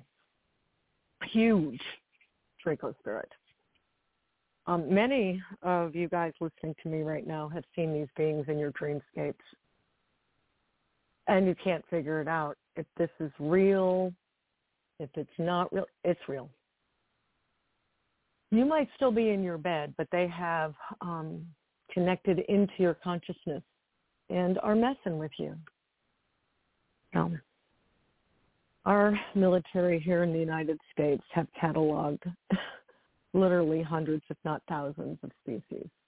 And so have the Russians, the Chinese, the Saudis, all of the developed nations. Um, yeah. Um, they make sure to select the most compromised in order to gain control, and they've done exactly that. They got control. Look at the chaos. Just look at it. So using the term reptilian to apply to all is very difficult for me. But somehow this term is clearly understood as another species of bipedal intelligent creatures. I'm going to call them locusts because that's what the Bible calls them. There are so many names to describe these inhabitants. Uh, and I know, Johnny, you've had some really um, good shows with people that have got an expertise that is way beyond mine. And I'll just go ahead and admit it. Um, there just blows my mind sometimes. So I just guess I'll have to accept that, you know, remote viewing ancient civilizations at the age of seven is probably doesn't count uh, as expertise. I was a child. I suppose being sent to Mars at the age of eight doesn't count. I wonder if mapping out interdimensional coordinates counts. Um, I wonder if being in the Montauk trip seat counts. I mean, the military used me to find them. Okay, I'll just tell you how they did it real quick. They, um, I, I talked the last show about TAMI. Thought amplification mind interface. Basically, it's a brain scan. What they're doing is they are, um, you're reading. You're reading, and so are they. They're reading your brain. They're seeing what pictures your brain puts out. They're, they're just, and as the technologies grew, now they got AI that does it. So what they did is they scanned my brain to see what I was seeing when I was sent out to find these things. So that's how they did it. Um, I, I think I tried to uh, label them as devils, which is D hyphen evil, because they're all hostile and they mean us evil. But that I think connotates uh, evil spirits. So, so for sure, um, it's frustrating trying to communicate this stuff trying to warn and inform people that are so programmed they can't get past their own nose. I don't really blame them because that happened, you know, they did it to me and I didn't even know they did it to me until I was in my 50s. So we've all been programmed to disassociate from the reality of the supernatural, even when we see it with our own eyes. And when this stuff began to appear to me, I called it everything else in the book. Um, I'm a targeted individual. This is a plasma weapon. This is a hologram weapon. And true, some of it might be that. But not when they got their hands around your neck and they're trying to choke you to death. Not when they're driving implants into your feet and body. No, that's not a hologram. Now, if it is, it's a really good one. So, um, so I get really frustrated with trying to communicate some of this stuff, particularly – as a survivor of some of it where you have been threatened with everything in the book that if you tell, you know, you're you're going to be in hell forever. You're going to be tortured. You're going to be this, that, and the other thing. And seeing as they've already done it to you, you believe them with all your heart. You're not going to be so stupid as to talk about it. Also, when you add to it the techno lockdowns of the implants, the denial programming, amnesic barriers, it, it, it's it's if it wasn't for Jesus, I wouldn't have gotten past any of it. So I still struggle to this day. I'm a very loud skeptic inside, so there's that. So what do we call these? Guys, I don't know. We can pick a word. And then any word. We're all going to be wrong. The mystery of iniquity is exactly that. It's a mystery. We can only see through the glass darkly. And that glass refers to the glass in between the dimensions, which is a kind of a mirror. But it's not a mirror, but it is, but it's not. Anyway, um, I have picked up shattered glass out of my backyard for years, so not here, but when I was in Arkansas. So we see through this glass darkly. They see us just fine. Yeah, I could have one in the room with me right now. Well, there isn't, but there was last night. I had to throw them out of here. Some of these uh, species have um, names that cannot be understood or pronounced in any known language. Uh, Judges 13 and 18, uh, Manoah said to the angel of the Lord, so what is your name that we may honor you when your word comes to pass? And the angel said to them, why do you ask my name? Since it's beyond comprehension. It's so strange. The mystery of iniquity is breaking into our homes, our jobs, our health, and yes, even into our churches. There is reptilians and these beings everywhere. Has there ever been a time on the face of this planet where lawlessness reigns supreme like it does now? I mean, eh, eh, the perversion and the the murders and the robberies and the cover up of the same. You talked about the Nuremberg trials. that would be good, but I really am not holding my breath. This iniquity is snowballing and it's getting exponentially bigger all the time. Eh, you know, it says in Thessalonians, for the mystery of iniquity is already at work. Only he who now letteth will let until he be taken out of the way. And then shall the, that wicked be revealed, whom the Lord shall consume with the spirit of his mouth and destroy with the brightness of his coming. Even him coming is after the working of Satan with all power, signs, and lying wonders. That is in the King James. You can look it up, you know, if if you want to read it in another translation. But basically, what this means is that the Lord's not going to return until this man of sin is revealed. And what's happening right now, I feel, coming on the face of the planet is is he's rising. That's why all this lawlessness is happening. One of the translations for iniquity is lawlessness. I don't know of any other generation on the face of this planet, and I suppose they were there, and we just, you know, have kind of glossed over it or something. But I don't think there has ever been a time on the face of this planet outside of total anarchy where it's as bad as it is now, and it's not going to get any better, guys. It's not. I pray that these revivals, you know, grab a hold of God's people that aren't in, you know, yet. They haven't come in yet. They need to come in we got to go. I don't want to see any more of this.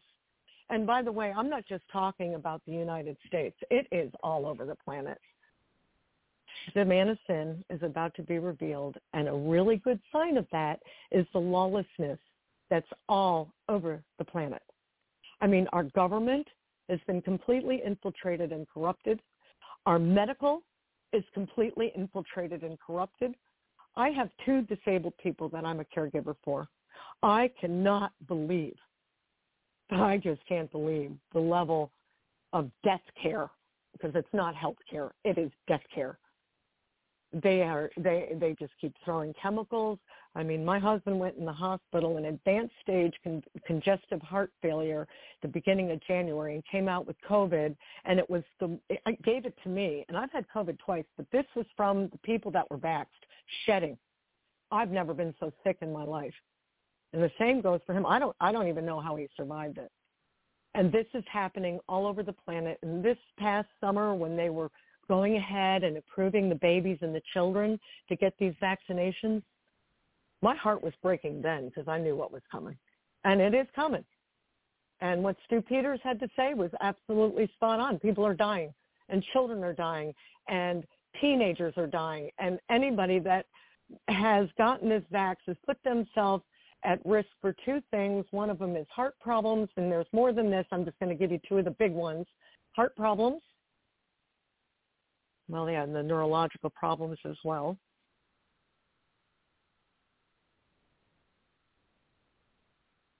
And death. I have um a fella down the street that works on my cars, and he went and he got the first one because you know the people that did that were at the place where they trusted their government. That's why they went and did it. They would never lie to us. The rest of us knew better. So he went and got his whole fa- they they all went and got I think the first one and then maybe the second one some of them got. They're all sick. They're all completely disabled. They can't work their jobs anymore. And so the other thing that's going to come out here real soon is the HIV. HIV is a huge part.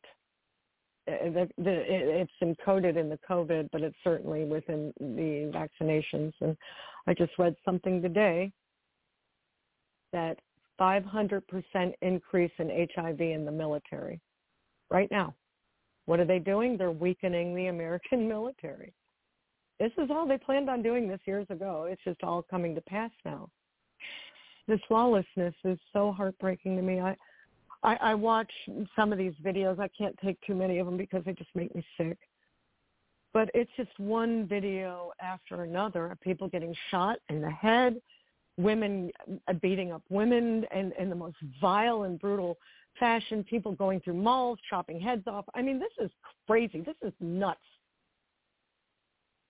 Concerning the coming of our Lord Jesus Christ and being gathered to him, we ask you, brothers and sisters, not to become easily unsettled or alarmed by the teaching allegedly from us, whether by a prophecy or word of mouth or by letter, asserting that the day of the Lord has already come.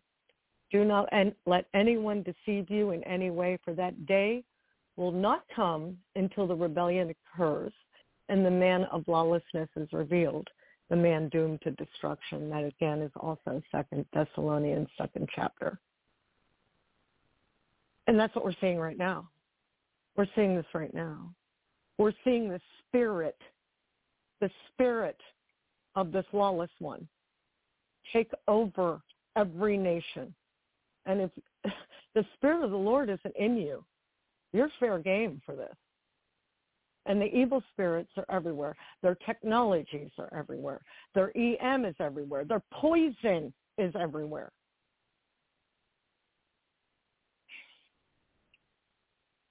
Anyway. After spending decades trying to live a normal life, um, doing all that I knew to do, in the background of my life was a sabotage that was ongoing and never ending. I have been abducted.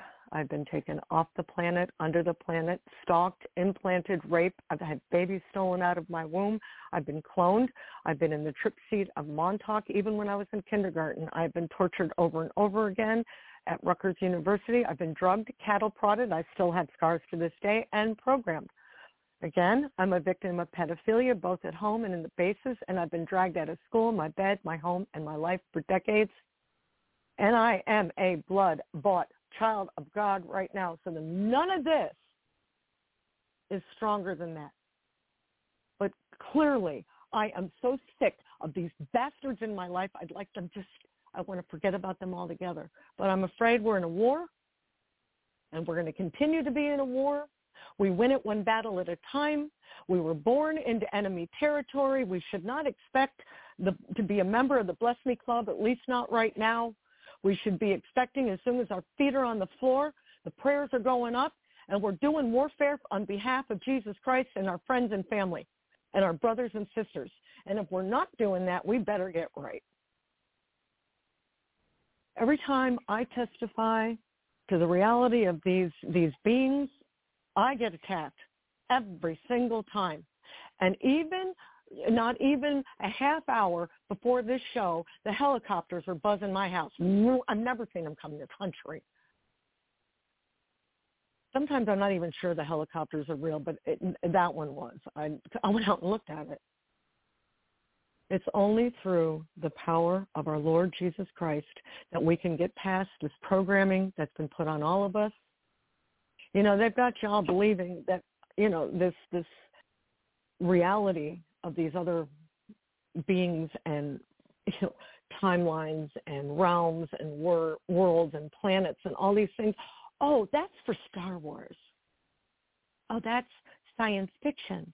Now, isn't that clever? taking the truth and turning it into fiction is just another programming tool. But the Lord Jesus Christ can get you past all that. I can't even watch TV anymore because it's boring. It's nothing like what I've seen. But a lot of us in our sleep are being programmed. You don't know they're doing it. Some of these dreams that you guys write to me about, a lot of times those are programming methodologies. Rebuke it when you wake up. I don't know what that dream was. I'm not going to let it get, you know, into my soul. Lord Jesus, I'm asking you that it's not a dream from you. I want you to show me what it is. And the Lord rebuke you if you're not from the Most High God, the blood of Jesus. So, what I think the Lord has given to me is an assignment. Communicate to you all about what is about to break out all over the place and is in fact already here. And I have said this over and over and over again. Some of you don't want to hear it no more. but I have to keep saying it so maybe there's somebody out there listening that has not heard me say it. But when the locusts come to your backyard you better understand that you, child of God, have authority over it and you best learn how to use it. I didn't know how. I didn't know. The Lord sent me archangels to teach me. He's faithful. He is faithful. And that's one thing we better remember, that he is faithful. He even says, when I come back, will I find faith on the earth?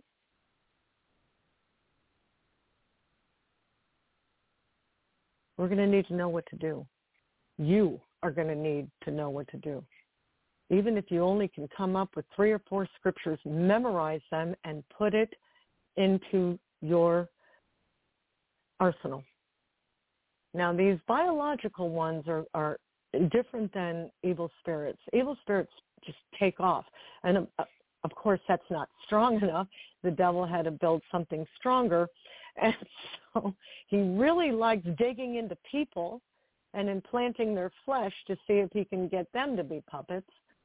But he also has these otherworldly beings, these locusts, that strip everywhere they go. And you can clearly read about in Joel 1 and Revelation 9. They're all in there. And by the way, I've seen them. I've seen them um, when all that was going on in those seven years. I've seen, I've seen what they look like. I didn't know what I was looking at. I thought I was looking at um some kind of plasma tinkering. I thought I was targeted. I mean, I, I didn't know what to think. And neither are you. They bombard your eyes, your soul, everything. So this is why you have to get these scriptures. Because guess what? They don't want to be around you, these evil ones. They recoil from a child of God. They they don't want to but they'll do it. They'll do it, particularly if you're asleep and they can't be um, attacked or taken out by you. That's why they attack you in your sleep. And if you're awake, and the other thing you can do is ask the Lord before you go to sleep, those of you that have a lot of dreams, to ask the Lord when you're in a dream and you're being confronted and and they a lot of times look like people in our dreams and they look like people you know a lot of times. Um they have been studying each and every one of you since the day you were born. They know you better than you know yourself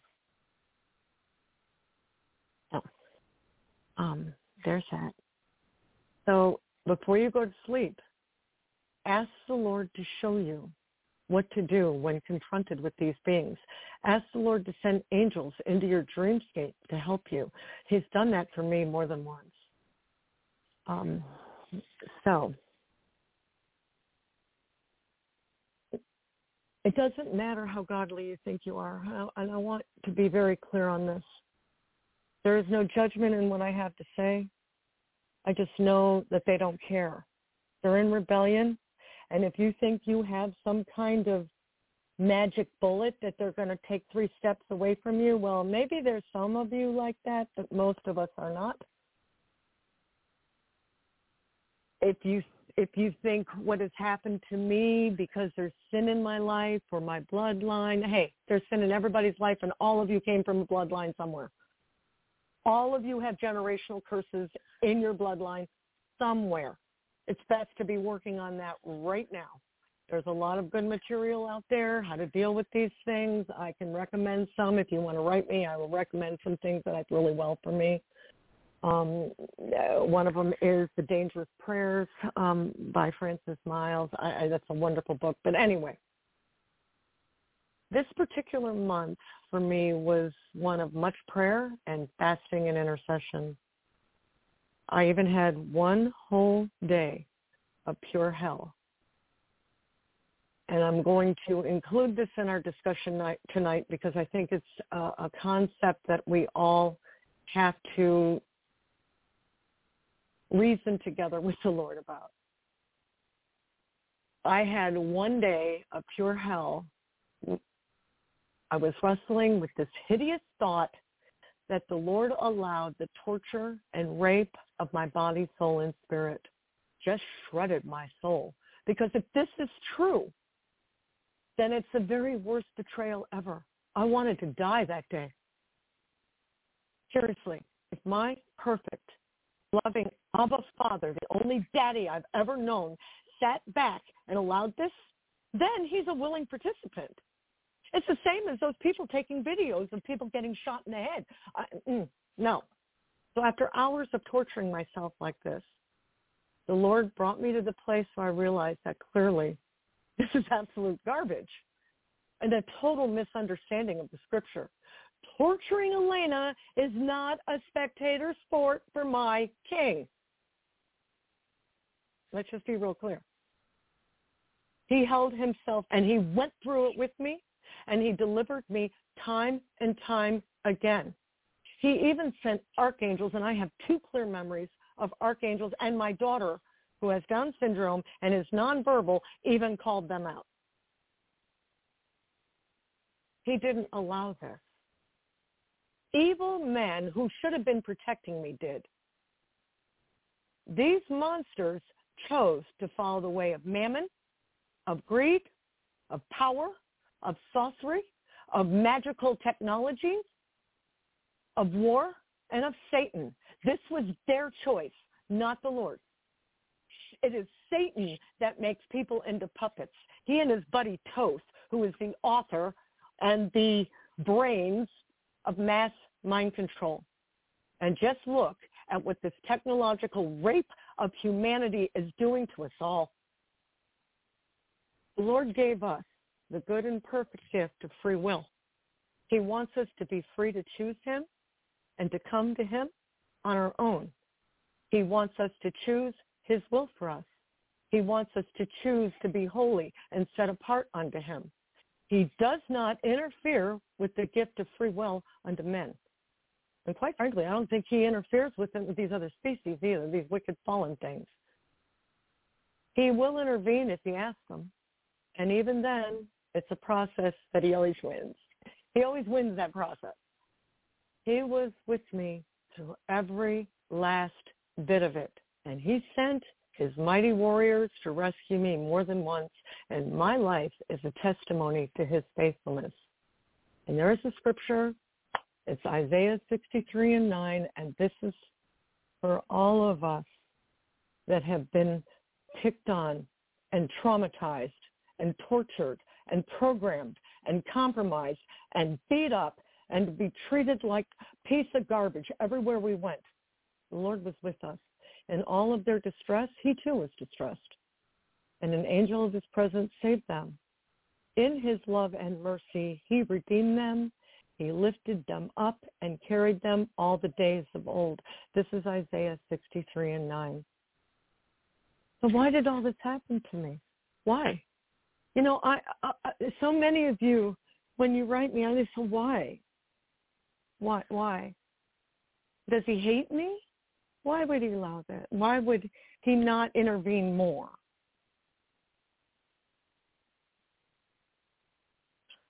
My life was made an experiment in order for the Lord to place a prophet's mantle on my very small, incapable human oh, shoulders for such a time as this.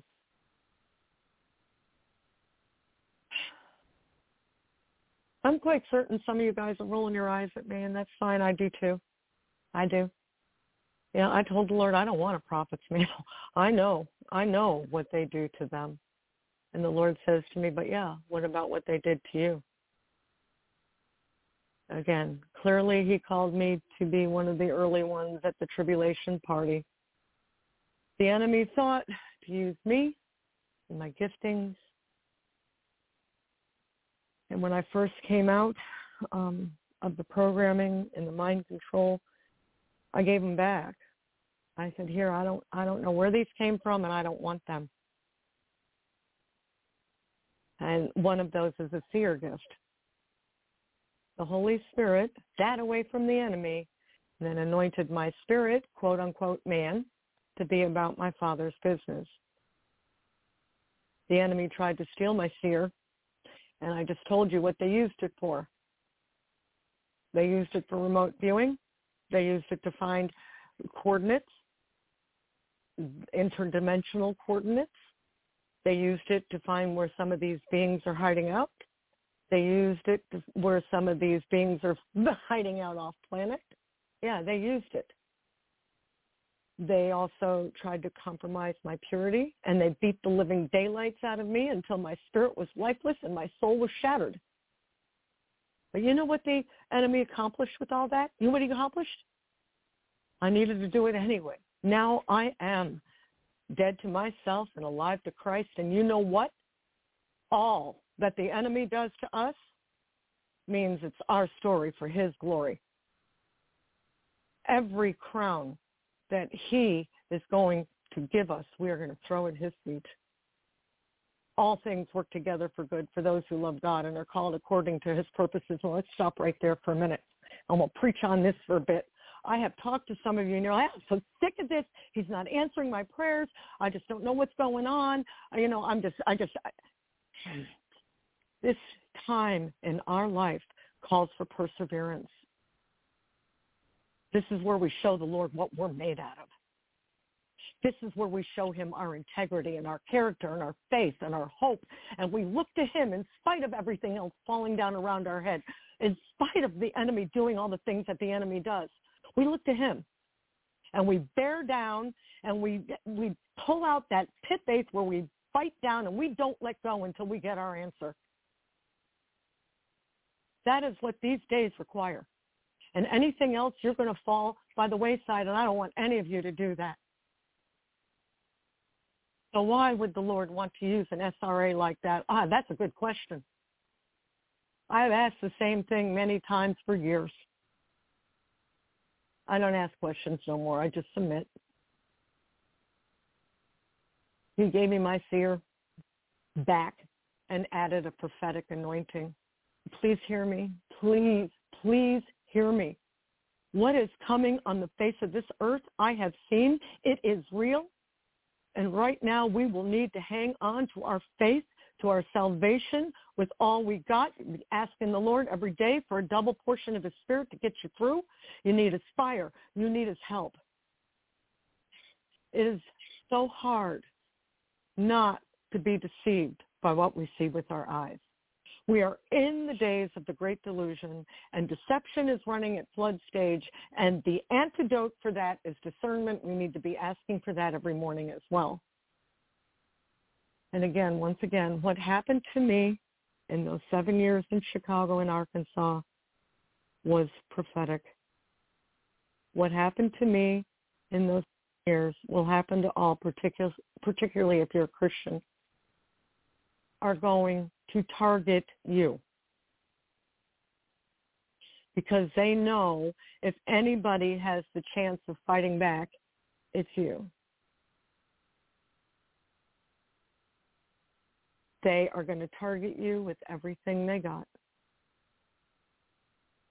They're going to start with targeting the law abiding, the people that are scratching their head at why they are going to prison for calling out the pedophiles in the schools. The lawful are being called domestic terrorists. That's where they're starting, guys. They're starting with that kind of stuff.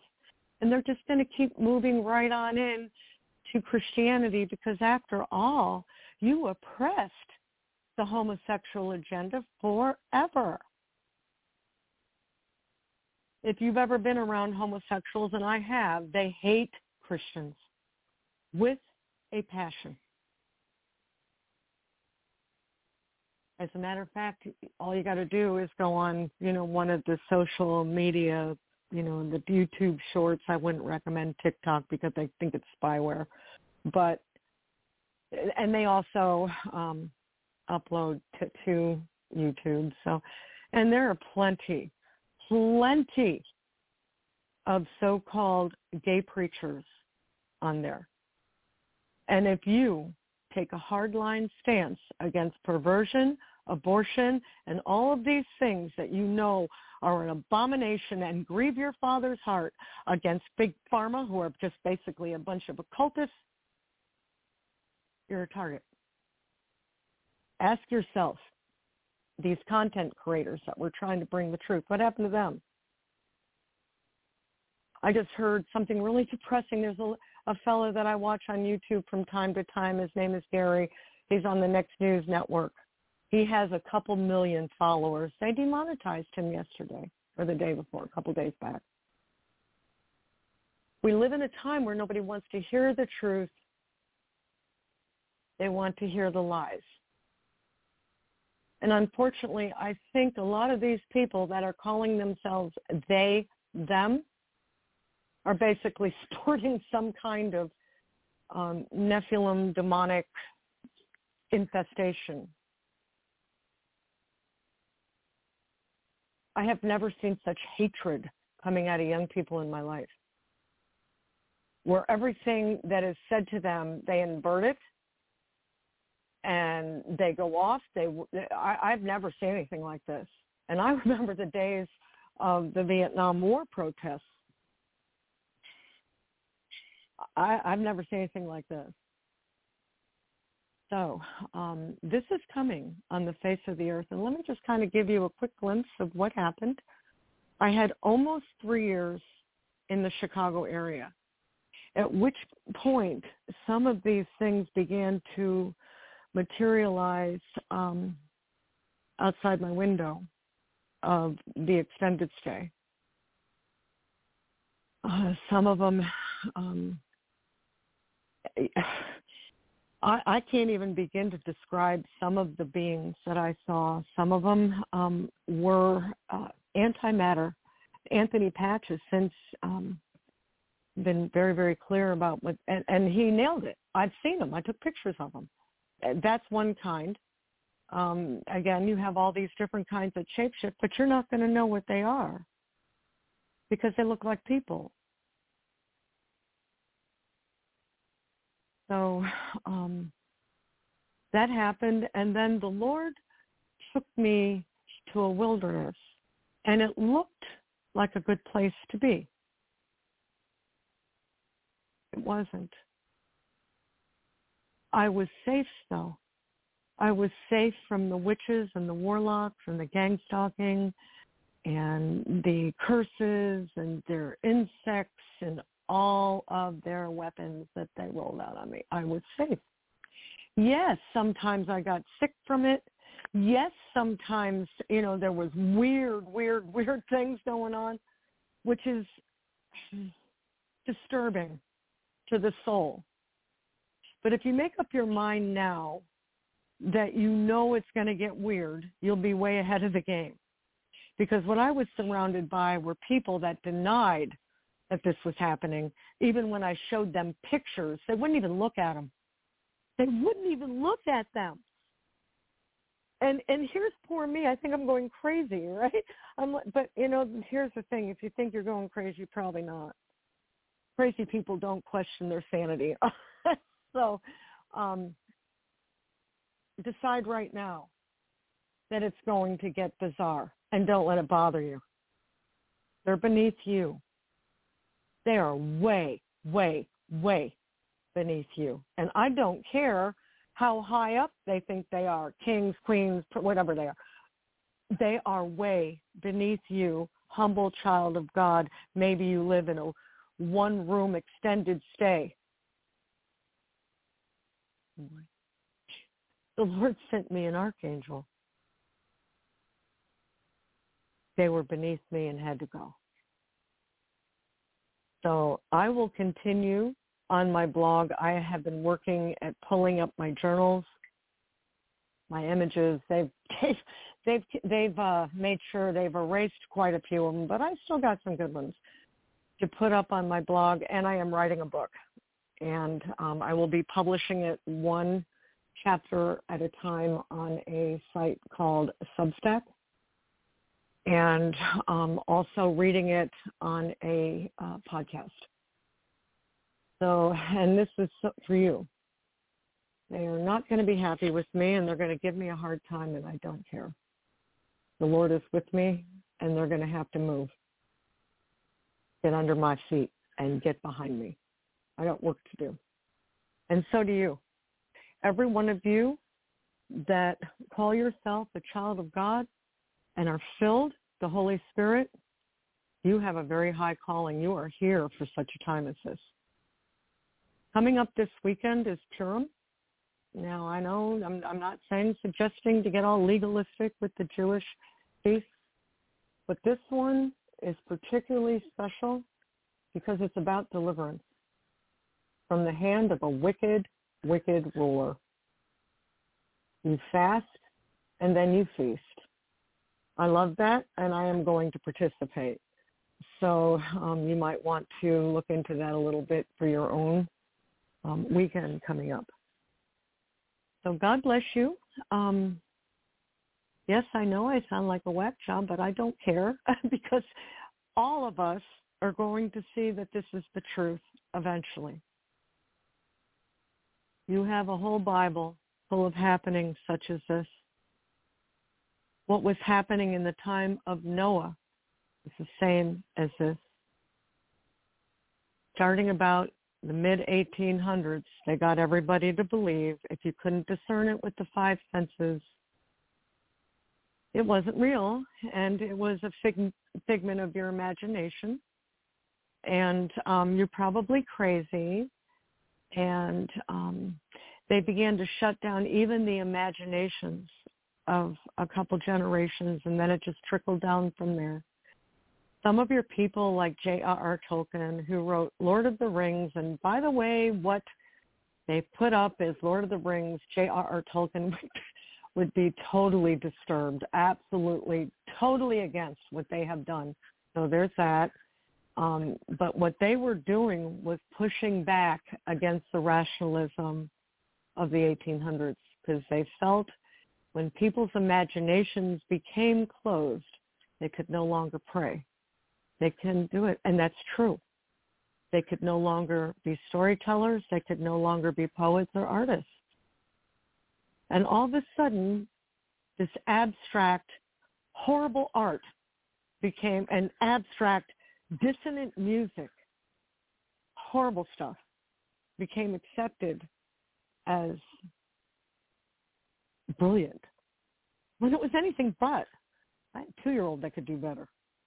I mean, you got a guy, he rolls out a canvas and he throws a bunch of plate balls at it and oh that's art that should go for three million dollars, just like Hunter.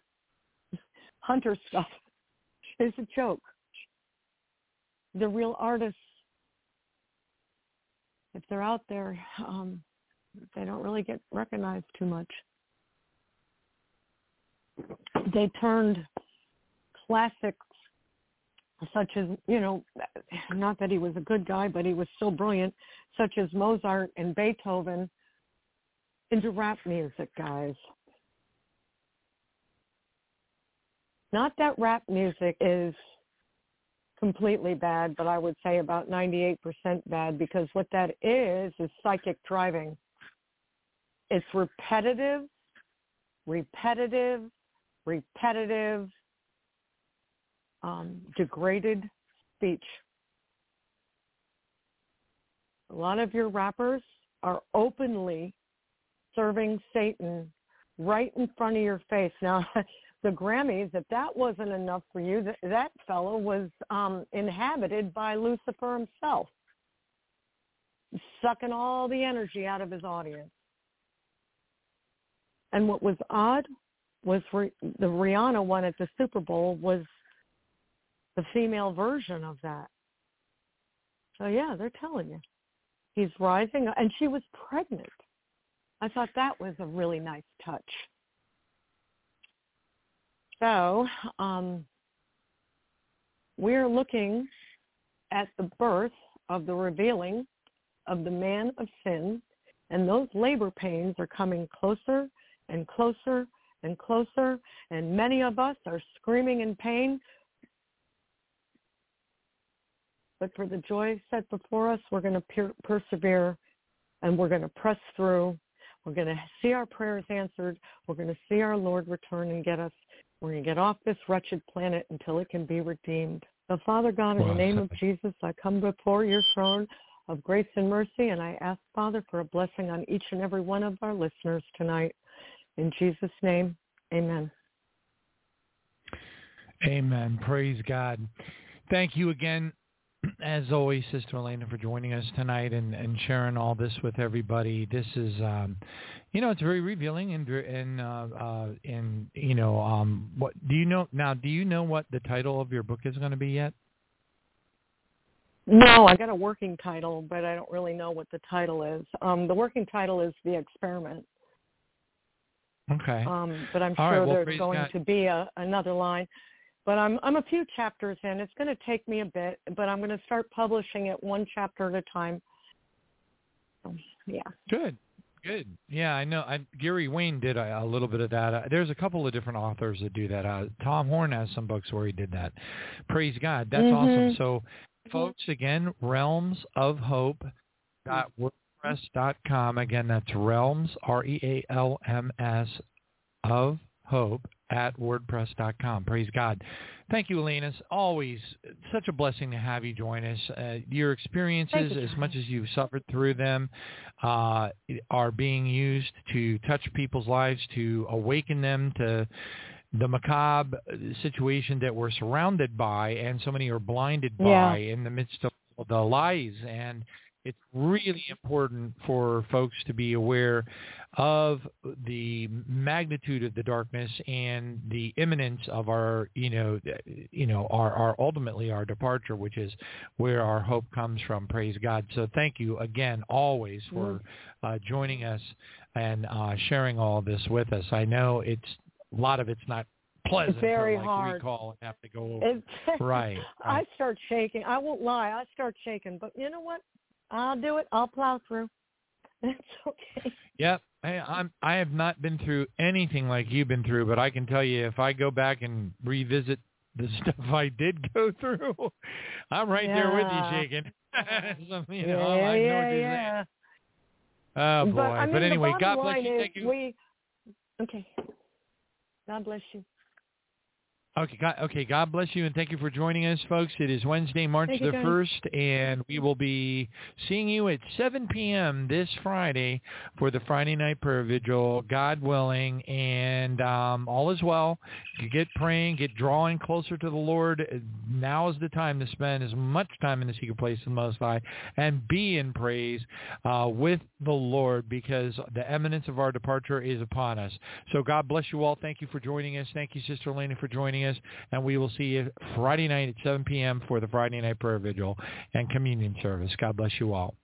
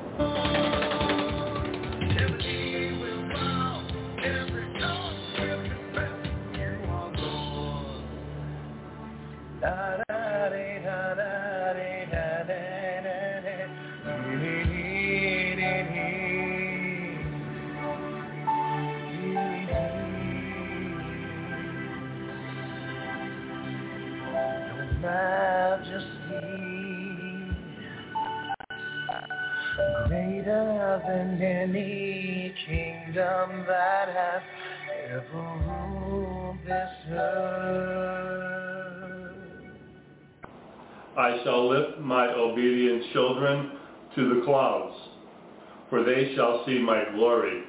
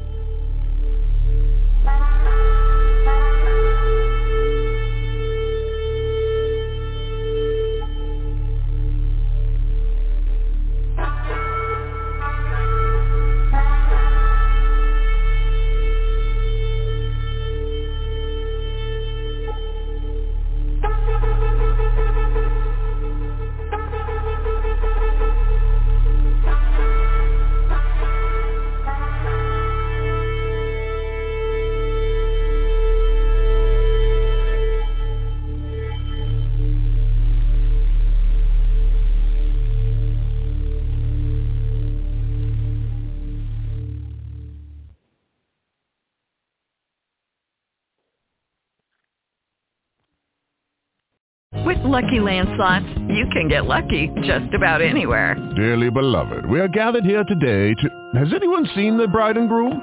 Sorry, sorry, we're here. We were getting lucky in the limo and we lost track of time. No, Lucky Land Casino, with cash prizes that add up quicker than a guest registry. In that case, I pronounce you lucky. Play for free at LuckyLandSlots.com. Daily bonuses are waiting. No purchase necessary. Void where prohibited by law. 18 plus. Terms and conditions apply. See website for details.